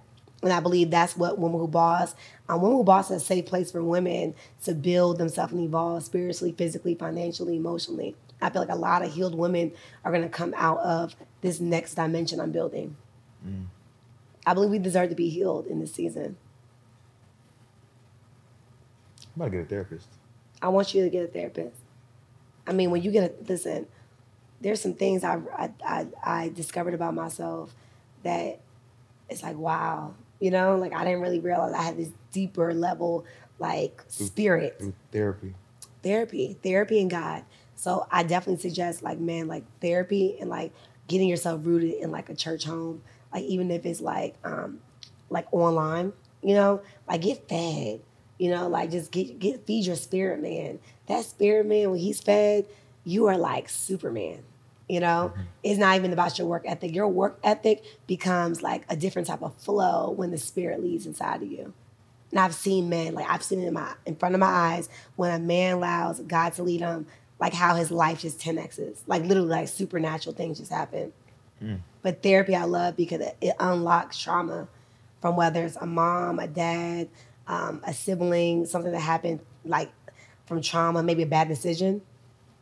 So I realized a lot of things about myself, even with money and business, and just I, I really like Nathalie now. Like the Nathalie I was before, she was cool, but she's not like her now at all. And therapy helped me. Is your therapist a man or a woman? He's a man. Wow. I thought I, I thought I might need a man as a therapist, and then the lady, it's a lady that wants to be my therapist, and I was like, I don't know, maybe they won't be able to relate to me, but maybe I do need like that feminine energy to like. I feel like a man with the right energy. Like my my therapist doesn't play about. Like I literally like okay, so I literally went through this situation in my life where I couldn't talk to anybody, but I had to like really talk to my therapist. And the reason I talk to my therapist because your friends and people that know you are going to sway you to what they believe is bias. So mm-hmm. whatever I'm feeling, they're going to say I'm right. That's mm-hmm. not fair. Mm-hmm. So talking to a therapist is like they'll let you rant on what you're thinking, then they'll come back with the right conversation to make you discover the right way to go. And I do believe a male therapist can be healthy too.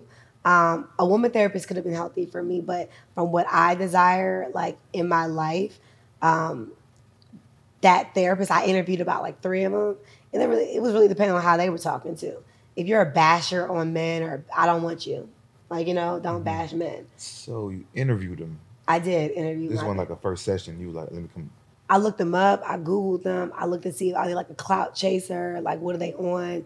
Like what are they on? I want to see what they have going on. And then also when they talk to me, like what are you saying to me? Like are you saying things to me because you feel like you're projecting what you want on my life, or are you allow me to tell you my real life and what I've gone through so I can be able to walk into my next dimension healed. And being a healed woman is one of the most powerful feelings to to to really like experience right now. Mm-hmm. It is because I like even with my situation, like with the whole cheating situation, like I didn't even like I was like, oh, okay, you know, that's what it was. Everything happens for a reason. You know, I forgive you. Like in my mind, like I forgive that person, and I'm not walking in my next season with that type of trauma because I know I didn't deserve it. You know what I'm saying? It's not like, oh my god, why did it happen to me?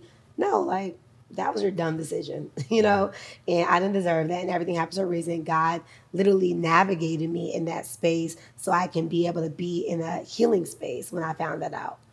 So I think as a when you talk to your therapist, whether it's you dating the right type of women, whether it's your business, I also was a type of person where like nothing was okay for me. Like when I opened my first business, it wasn't okay. I always wanted more. Like nothing was enough. Nothing. So I also realized in a relationship, um, the expectation I had for a man was really high. You know, like I was like, that's not fair.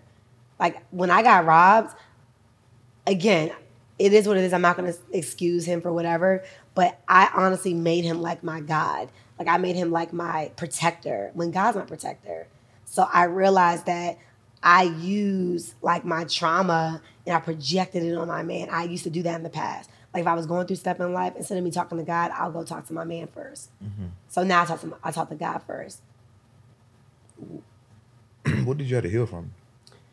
Um, a couple things. Like um, so number one, the desire of like being wanting to be successful and then when I became really successful, like in my own right, not being happy. Like I was just I was like beating myself up about like why am I not happy? Like you're a millionaire, you have all this like material stuff. You don't even care about it.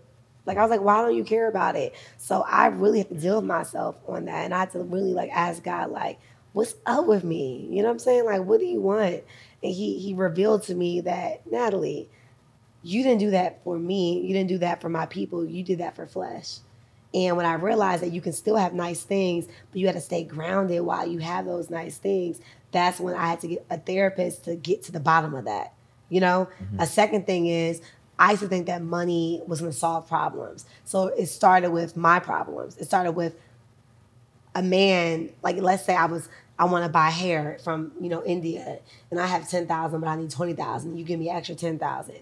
Like I get the money, and I wasn't enough. I want more. You know, so it wasn't like Nat- Nathalie flipped the money, save the money. I had financial trauma. I didn't understand how to save money, how to make money work for me. So that was something that therapists helped me understand, and just life helped me understand.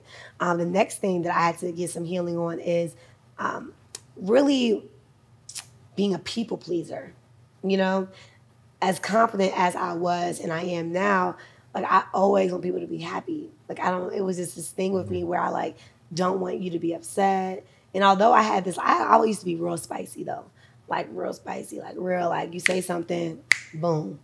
I, I wouldn't even think about it. I was just sharp. And I worked on that part of myself. I have a different level of grace with my life right now. And the aura that I give off now is light and love. And I know that's really me for real now. Before it was not me. Very spicy person. And he delivered me from that. But as far as the people pleasing spirit, I went from being spicy to be a people pleaser. I'm like, what, where did this come from? So just really like, oh, you need your rent money. Like if I have an employee and they don't have their rent, I'll give them the rent money.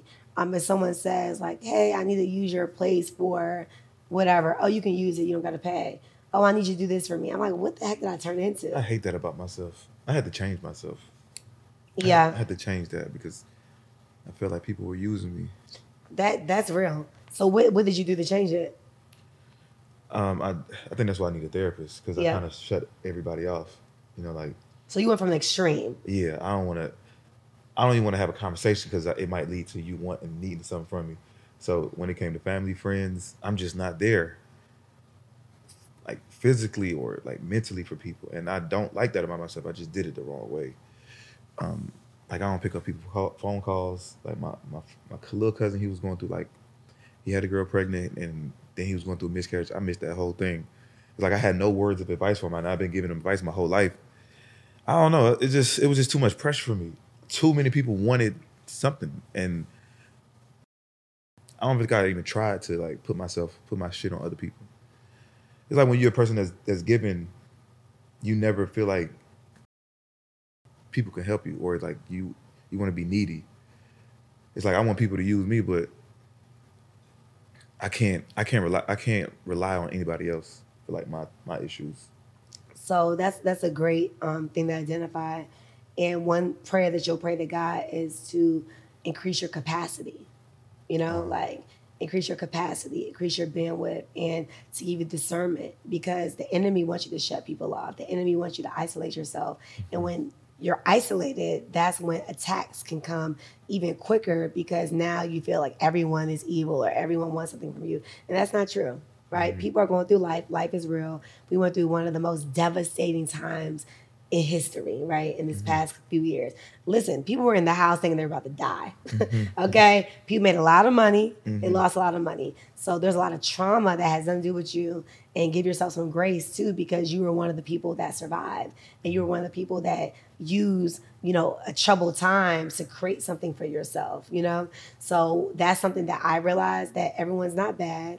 Nathalie, you just attracted a different type of person because of how you showed up too.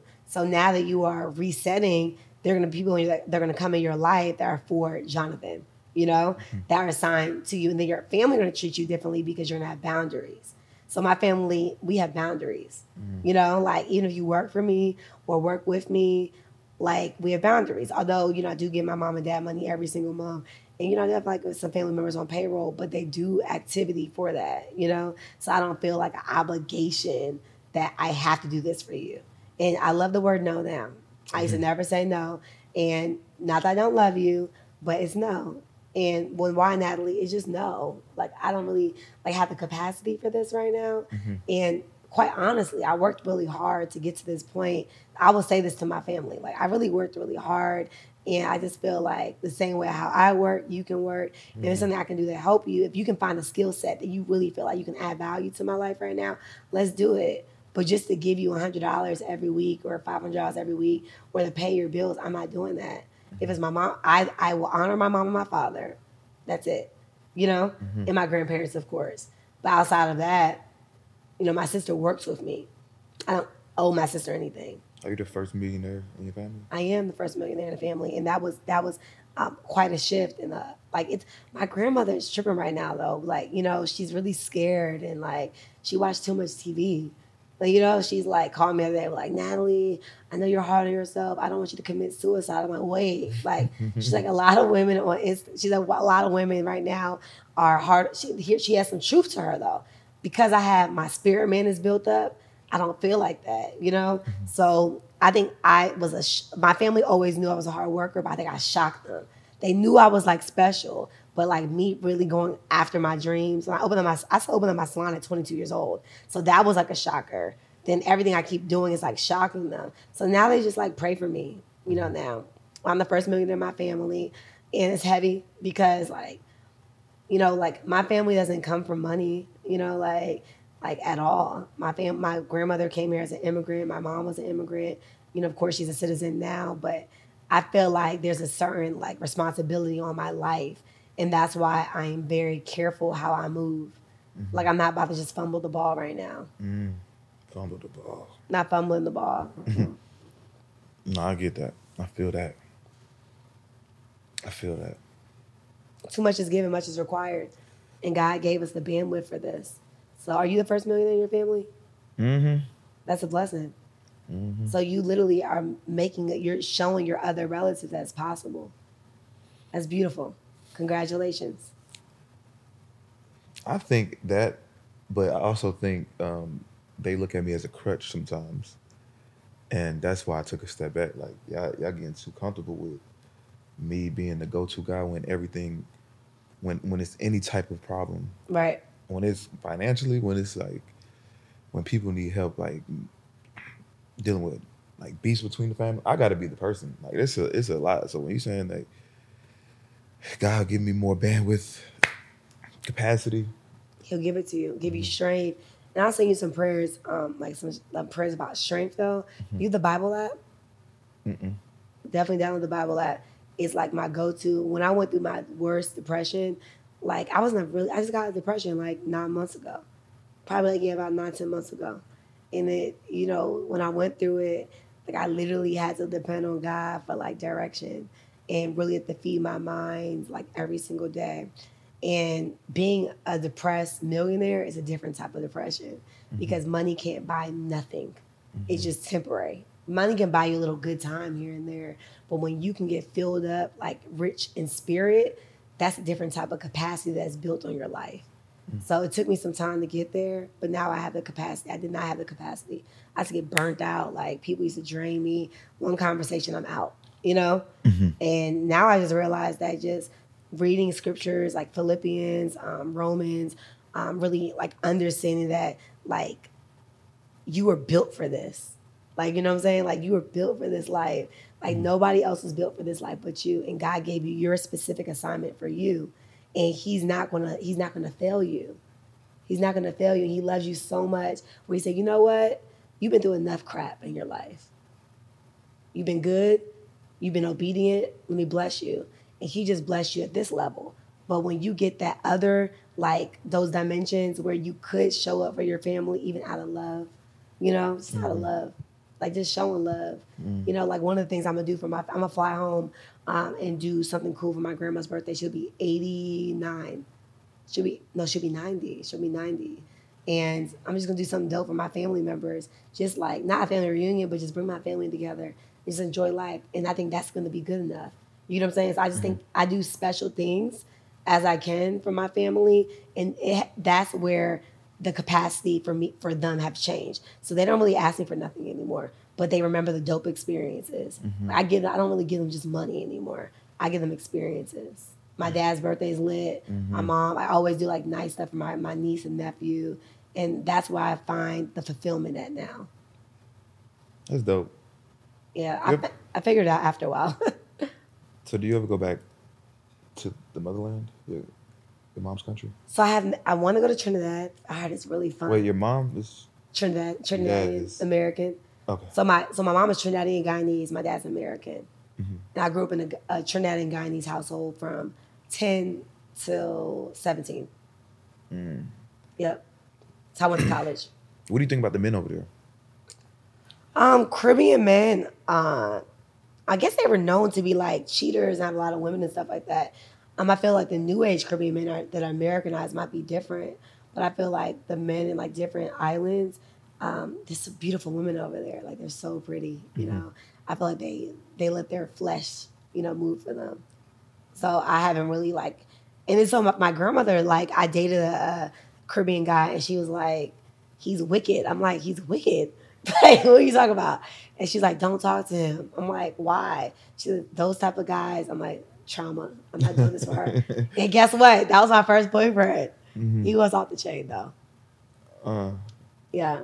so I'm gonna go back though. I want to do something. I want to um, open up a couple, you know, schools for young girls. Like that's one of my my biggest dreams. Teach them aesthetics. Teach them like a trade.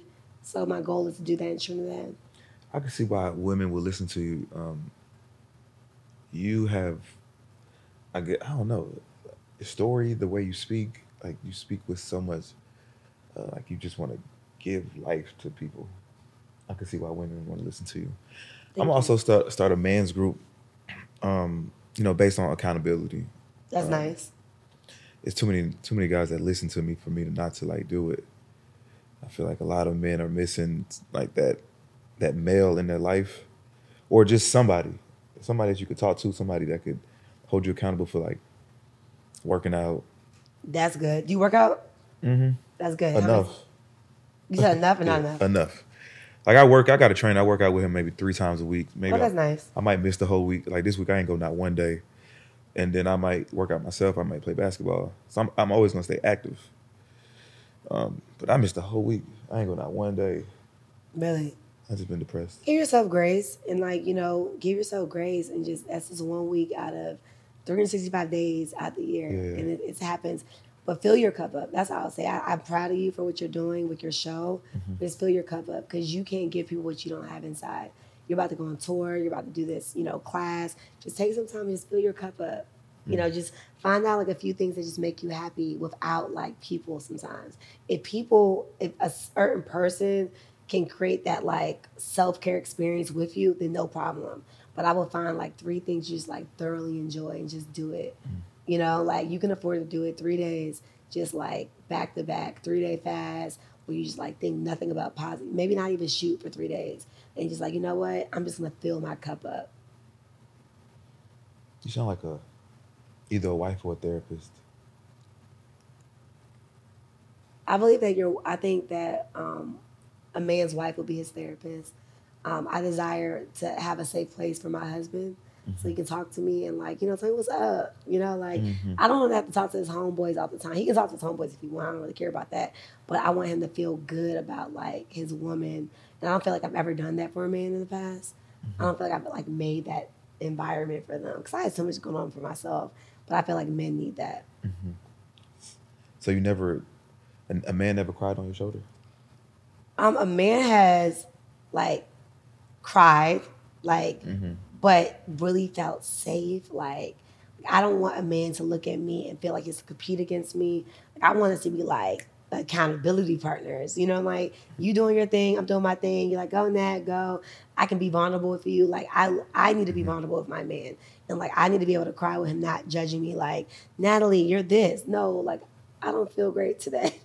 you know, mm. like this is how I feel. So I have created that space before, but it wasn't reciprocated like all the time. Like so sometimes like that person will be that for me, and maybe I had too much going on. Then when I got robbed, I was no good for anybody. No good for no one. Like I was no good for my boyfriend for real. I was going through so much. Like I was so scared of life. I was just, it was so sad. and he tried, he really tried to be there, but it was just like it was it wasn't enough. Mm-hmm. Like I needed God. Like I just needed God. God was like everything for me. So now that I'm filled up, I feel like I have the capacity for my husband. I feel like he can talk to me about life, his business, things he's going through, being a father. Like you know, mm-hmm. that's important.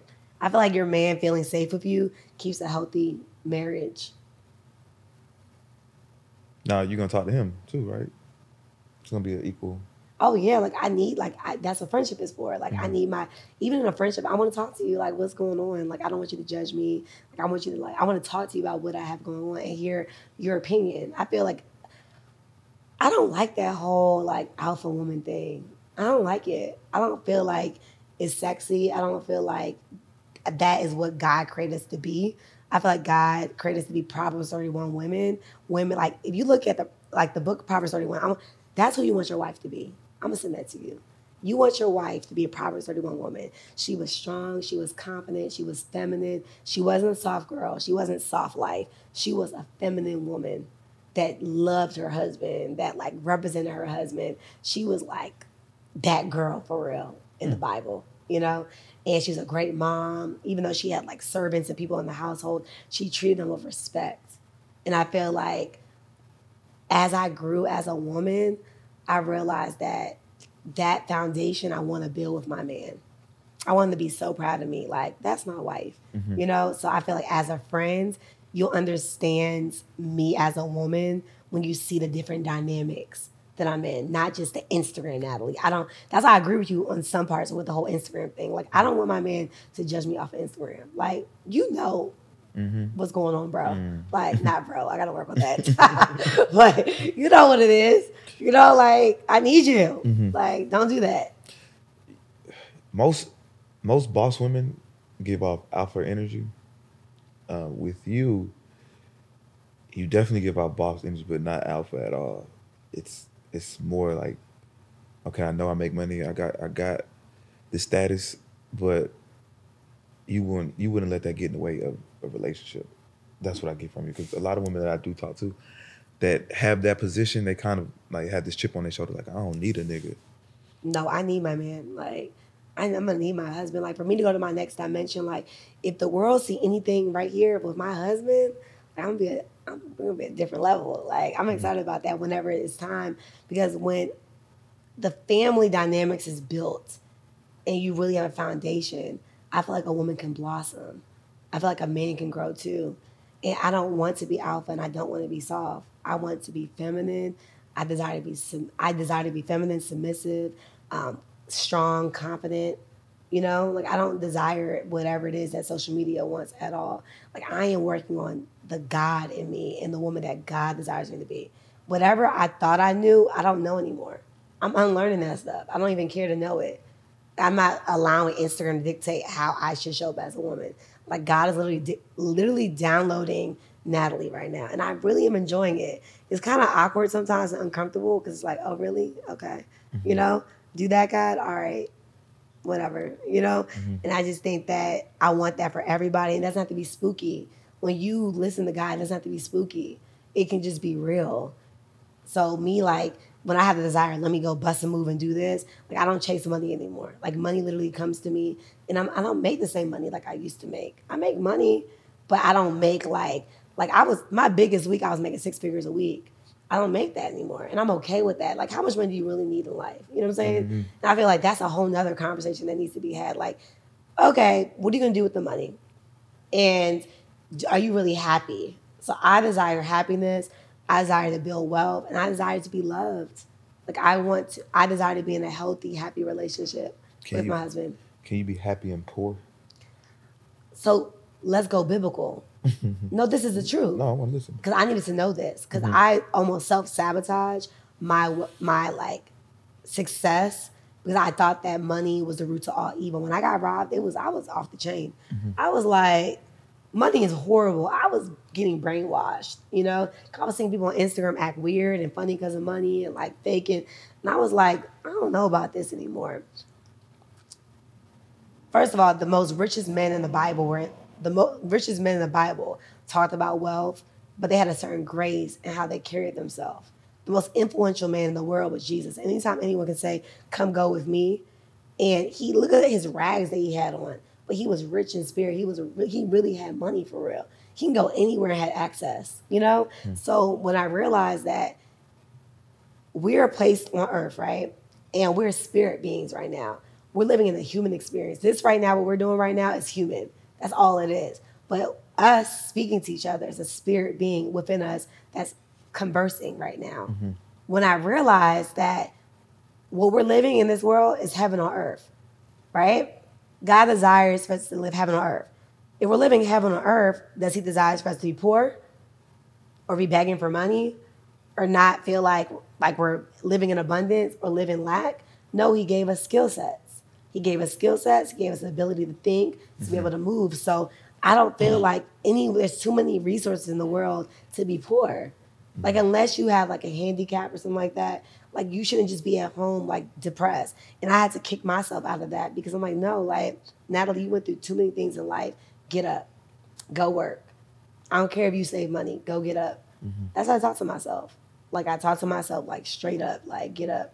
You've been you went through way too much in life to just throw in a towel. You're not gonna marry no rich man. Not about to, no, you don't want to get saved. That's not what I want. But women will, that I was talking to at the time was like, you worked hard enough, just go get married. Like no, like I want to marry the man that's for me. I don't want to just settle because I'm tired. I don't want that. Hmm. I'm not tired. You don't tired. I'm not at all. Look fresh. Listen, mm-hmm. 35 and fresh, and I feel good. And I think even at my age, people gotta own where they are. Like, own it. Some women be scared to tell their age. Might be asking, I, I don't really tell my age on camera. Well, it's okay. I'm 35. When your birthday? September 29th. Mm. Libra baby. Mm-hmm. The best. You compatible with Leos? My dad's a Leo. August 14th. My dad's the greatest. I love him. I'm the greatest too. When's your birthday? July 30th. Okay. Yeah, My- Okay. Yeah. Leos are dominant men. Sure is. And they listen, they want what they want. And when they, y'all be like, zero in on it. It's mm-hmm. over. Mm. But no, my dad's great. I love him. Leo guys are good. Leo women are great too. I don't know. Like, I feel like all signs have their thing, Right. you know? I, don't I think it's really a person. It's a person for real. Yeah, I don't like. I feel like when I researched about Libra, there's some things I just don't like about her. I changed about myself. I don't like that about some things that she mm. was. I used to be, and I was like, oh heck no. Mm. She was like flirtatious. She was charming, and I'm like, no. Like I don't want to be like no. I want to be a woman that beautiful inside and out. I want you know when I speak, I want people to take me serious, not because of like my voice has always been like this. So for years, people were like, "Oh, you sound sexual." Like I don't know how to sound any other way. This is how I really sound. so when I looked up a Libra lady, I was like, "Oh no, we're gonna fix her a little bit." And that's what I did.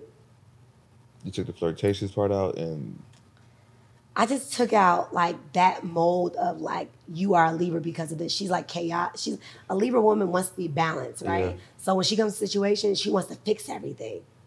Like mm-hmm. she wants, she hates chaos. She wants to just fix everything that goes on. And I'm not God. I don't want to fix everything. got you. You know, so I just like where I'm I still feel like I'm a feminine woman. Like I'm very like soft in that space.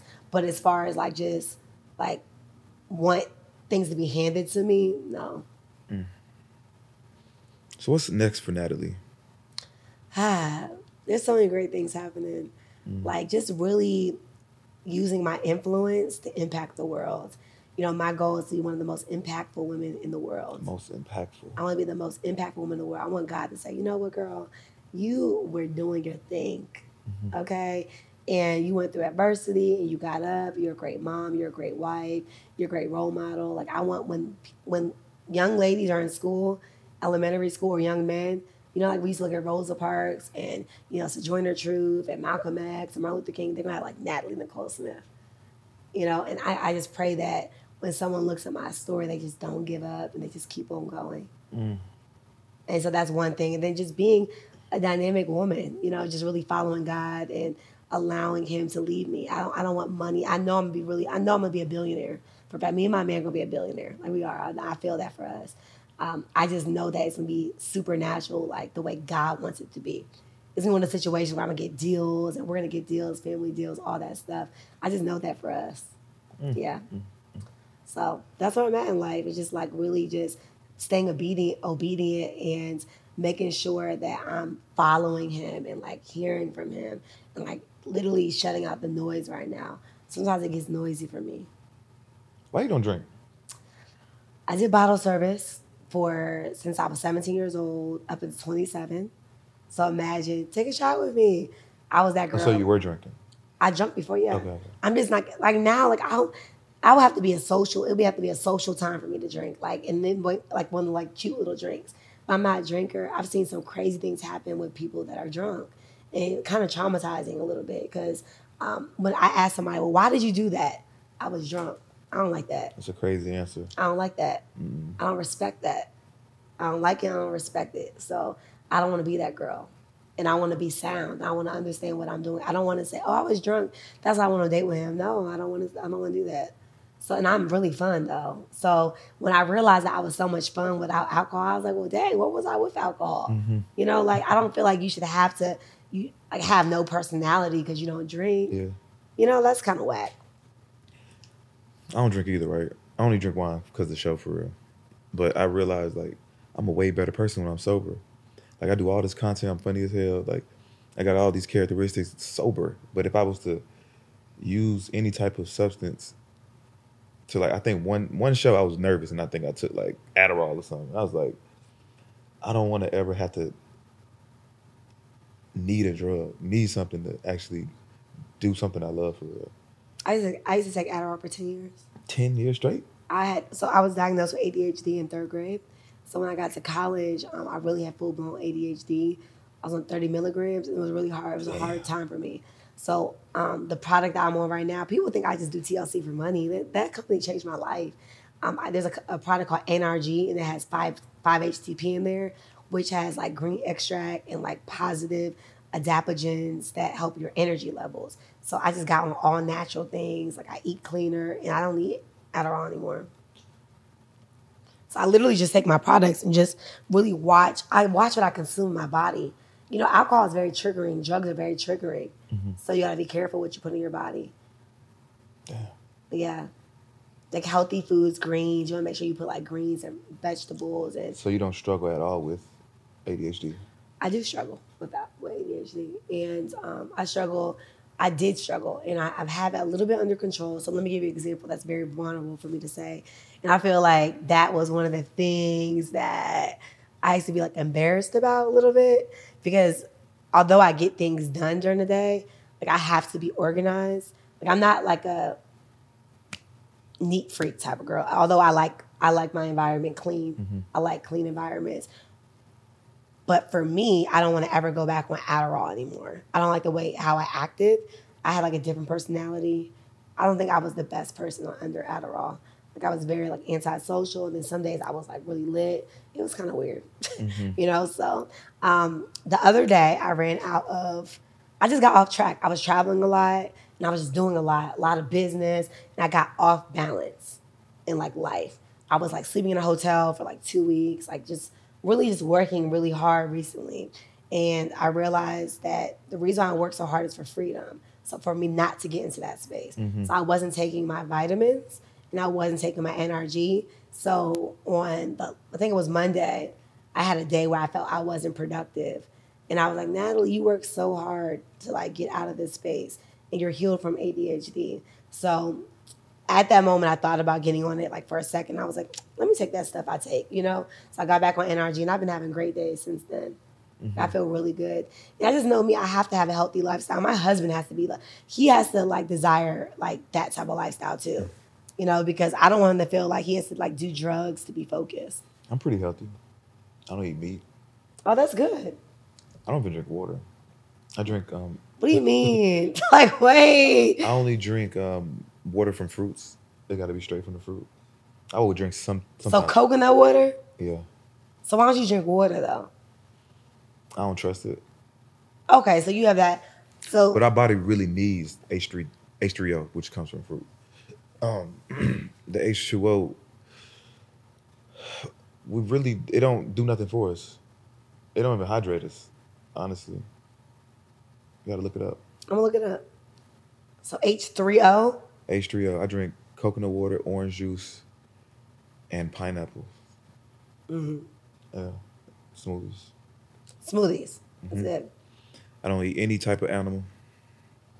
I, I just started that. Like, I haven't ate chicken, beef, pork for a very long time, maybe ten years. But like, I just gave up lamb and seafood. How old are you? Thirty-three. Okay. It's your Jesus year. I know. It's Best, your Jesus best year. Best year of my life. Yeah. okay. I feel it. Um, yeah, That's dope. I love it. I love it. yeah. If you if, if you and your friend don't work out, Listen, so I have a, a women's empowerment event coming up. There's gonna be some great women there. and You should come. okay, There's some great women there. Some great candidates at my event. okay. What about you? I had the women's empowerment event. So let me tell you this. like, what I tell guys too, though, Mm-hmm. I'm gonna say even when you're dating women though, like pay attention to the things that they say out their mouth too, because I feel like a man deserves the very best, and he shouldn't have to like just take crumbs, you know. Even but like if a man, if I'm t- okay, let me example. If I like a guy, right, and he says, I had a girlfriend, I just got a relationship, and I'm like figuring things out right now. I don't know if I'm ready for anything. I pay attention to that mm-hmm. because he probably can't show up for me the way I desire for him to show up for me, right? Mm-hmm. So even dating, the reason I'm so honest now, and I tell people like what I have going on, like hey, this I got going on, and I pray to God, you know, like whatever relationship I get into next, it's the freaking last. Like I pray. You know, I don't really, I don't really feel like God wants me to be outside like that. Like I don't really feel like that. so I know I really like in the heart of hearts, mm-hmm. I feel like He said enough is enough. Mm-hmm. Like my last relationship was be my last, but He didn't want that for me, and that was a hard pill for me to swallow. You know, Not the pastor. no, no, no. I was in a relationship. For, I moved to a whole nother state for like a relationship. I did, and I'd never done nothing like that. You didn't feel crazy, I felt crazy. Especially I- when it ended. Liz, no, when I, I when I ended, it felt like I felt like he wasn't really ready for me, and we weren't like I feel it, it was vice versa. I feel like God did not say that is what we're supposed to do, like you know, and I should have paid attention to every aspect and all the signs. And again, when it was great, it was great, you know, but when it was bad, it wasn't good. Mm-hmm. So me breaking up with him was me loving myself. I've never broke up with a man in my life until that. That was my first time doing that. Usually I just like let it like dwindle off. You know, like dwindle. I'm a dwindle girl. which is not good. like you know, like, oh, what are we doing? I don't know. We're doing nothing, you know.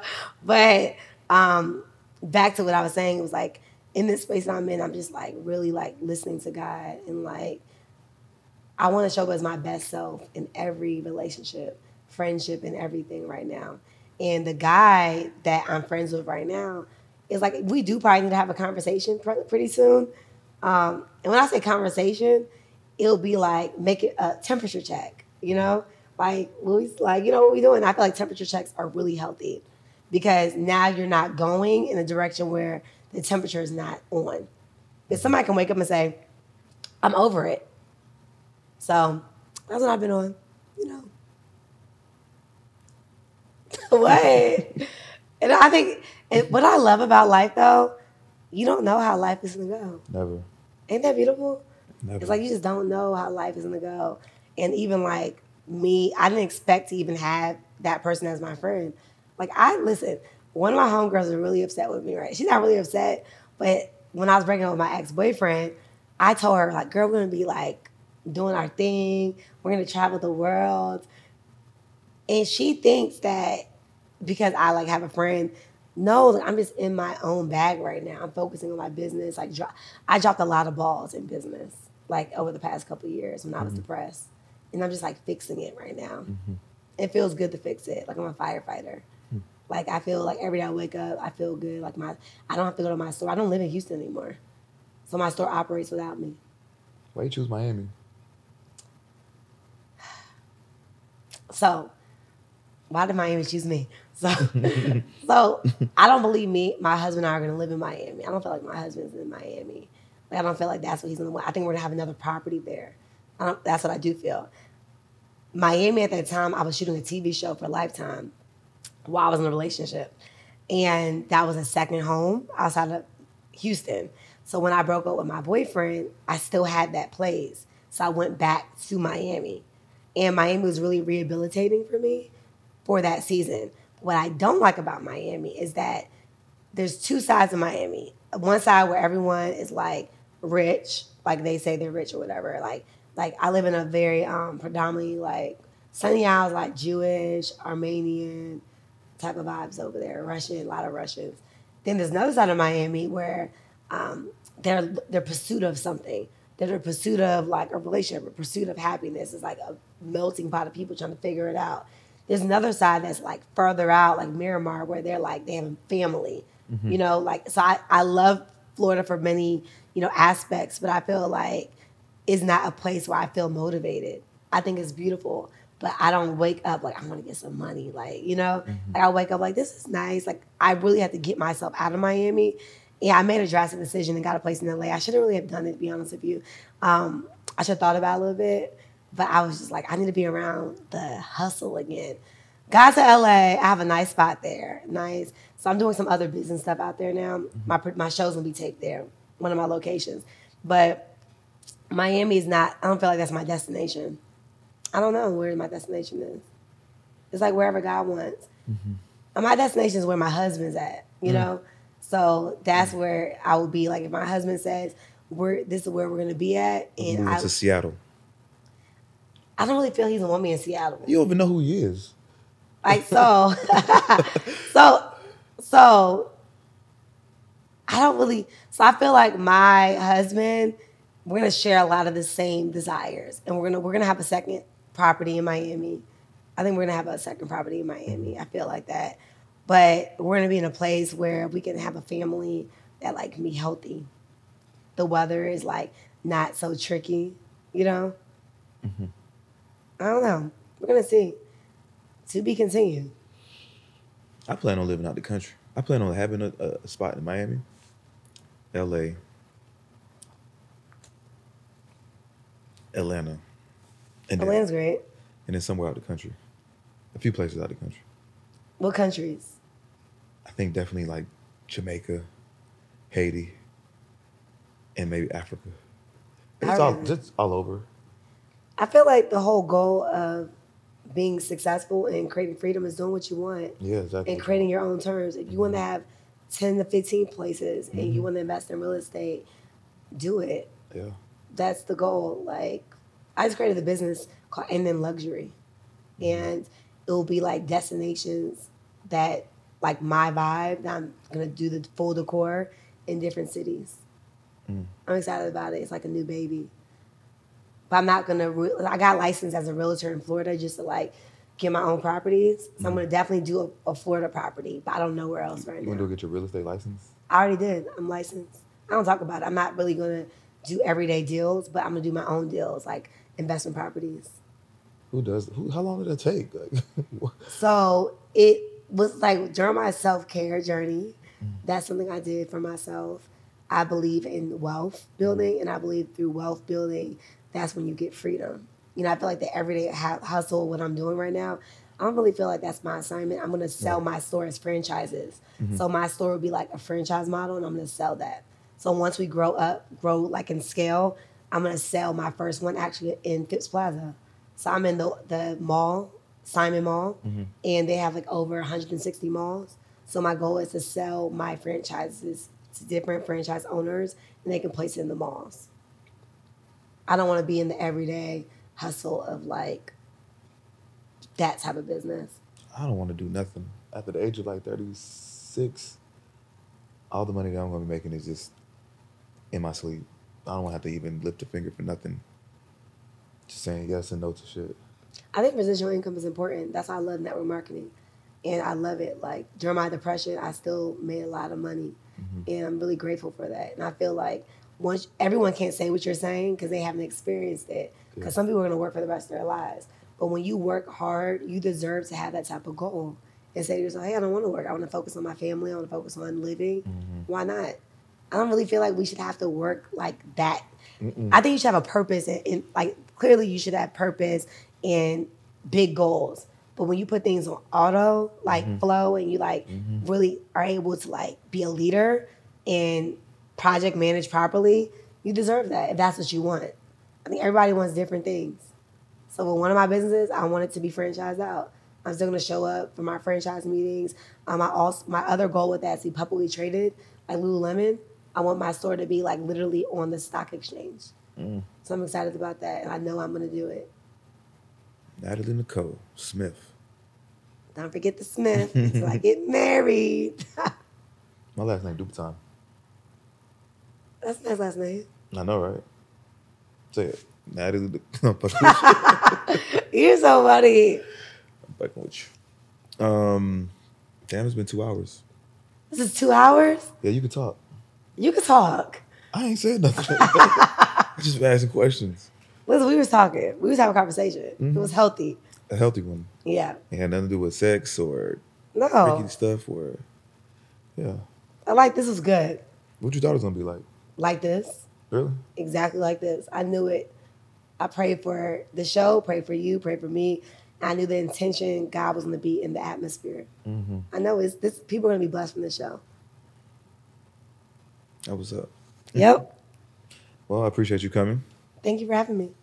Um, do you want to di- direct traffic anywhere? Or Well, you know, I'm on Nathalie Nicole Instagram, N A T H A L I E Nicole, and follow me. Everything's a link in my bio. And right now in this season, I'm showing women how to evolve spiritually, financially, and mentally, and I'm excited about it. So tap in. God bless you. Thank you. And I'll be checking out your store when I get to Houston. Go give me a little IV. Yeah, let's do it. I don't know how that's gonna turn out, but We're gonna get you all the products. Skin, what's your skincare regimen? uh, I just use soap. I'm gonna send you some products. I'll be using natural soap like uh, stuff with turmeric and We have herbal soap too. Mm. You're gonna love it. as long as there's no chemicals in it, I'm I'll Yeah. try it. I love that for you. Mm-hmm. And I love that. You're gonna have a health show on your platform. I actually am, yeah, for sure. But you know, I gotta make the other shit cool first, Yeah. and then you know what I'm saying. Now that I got their attention, Smart marketing plan. mm-hmm. Thank you. Thank you for having me. All right, until next time, y'all.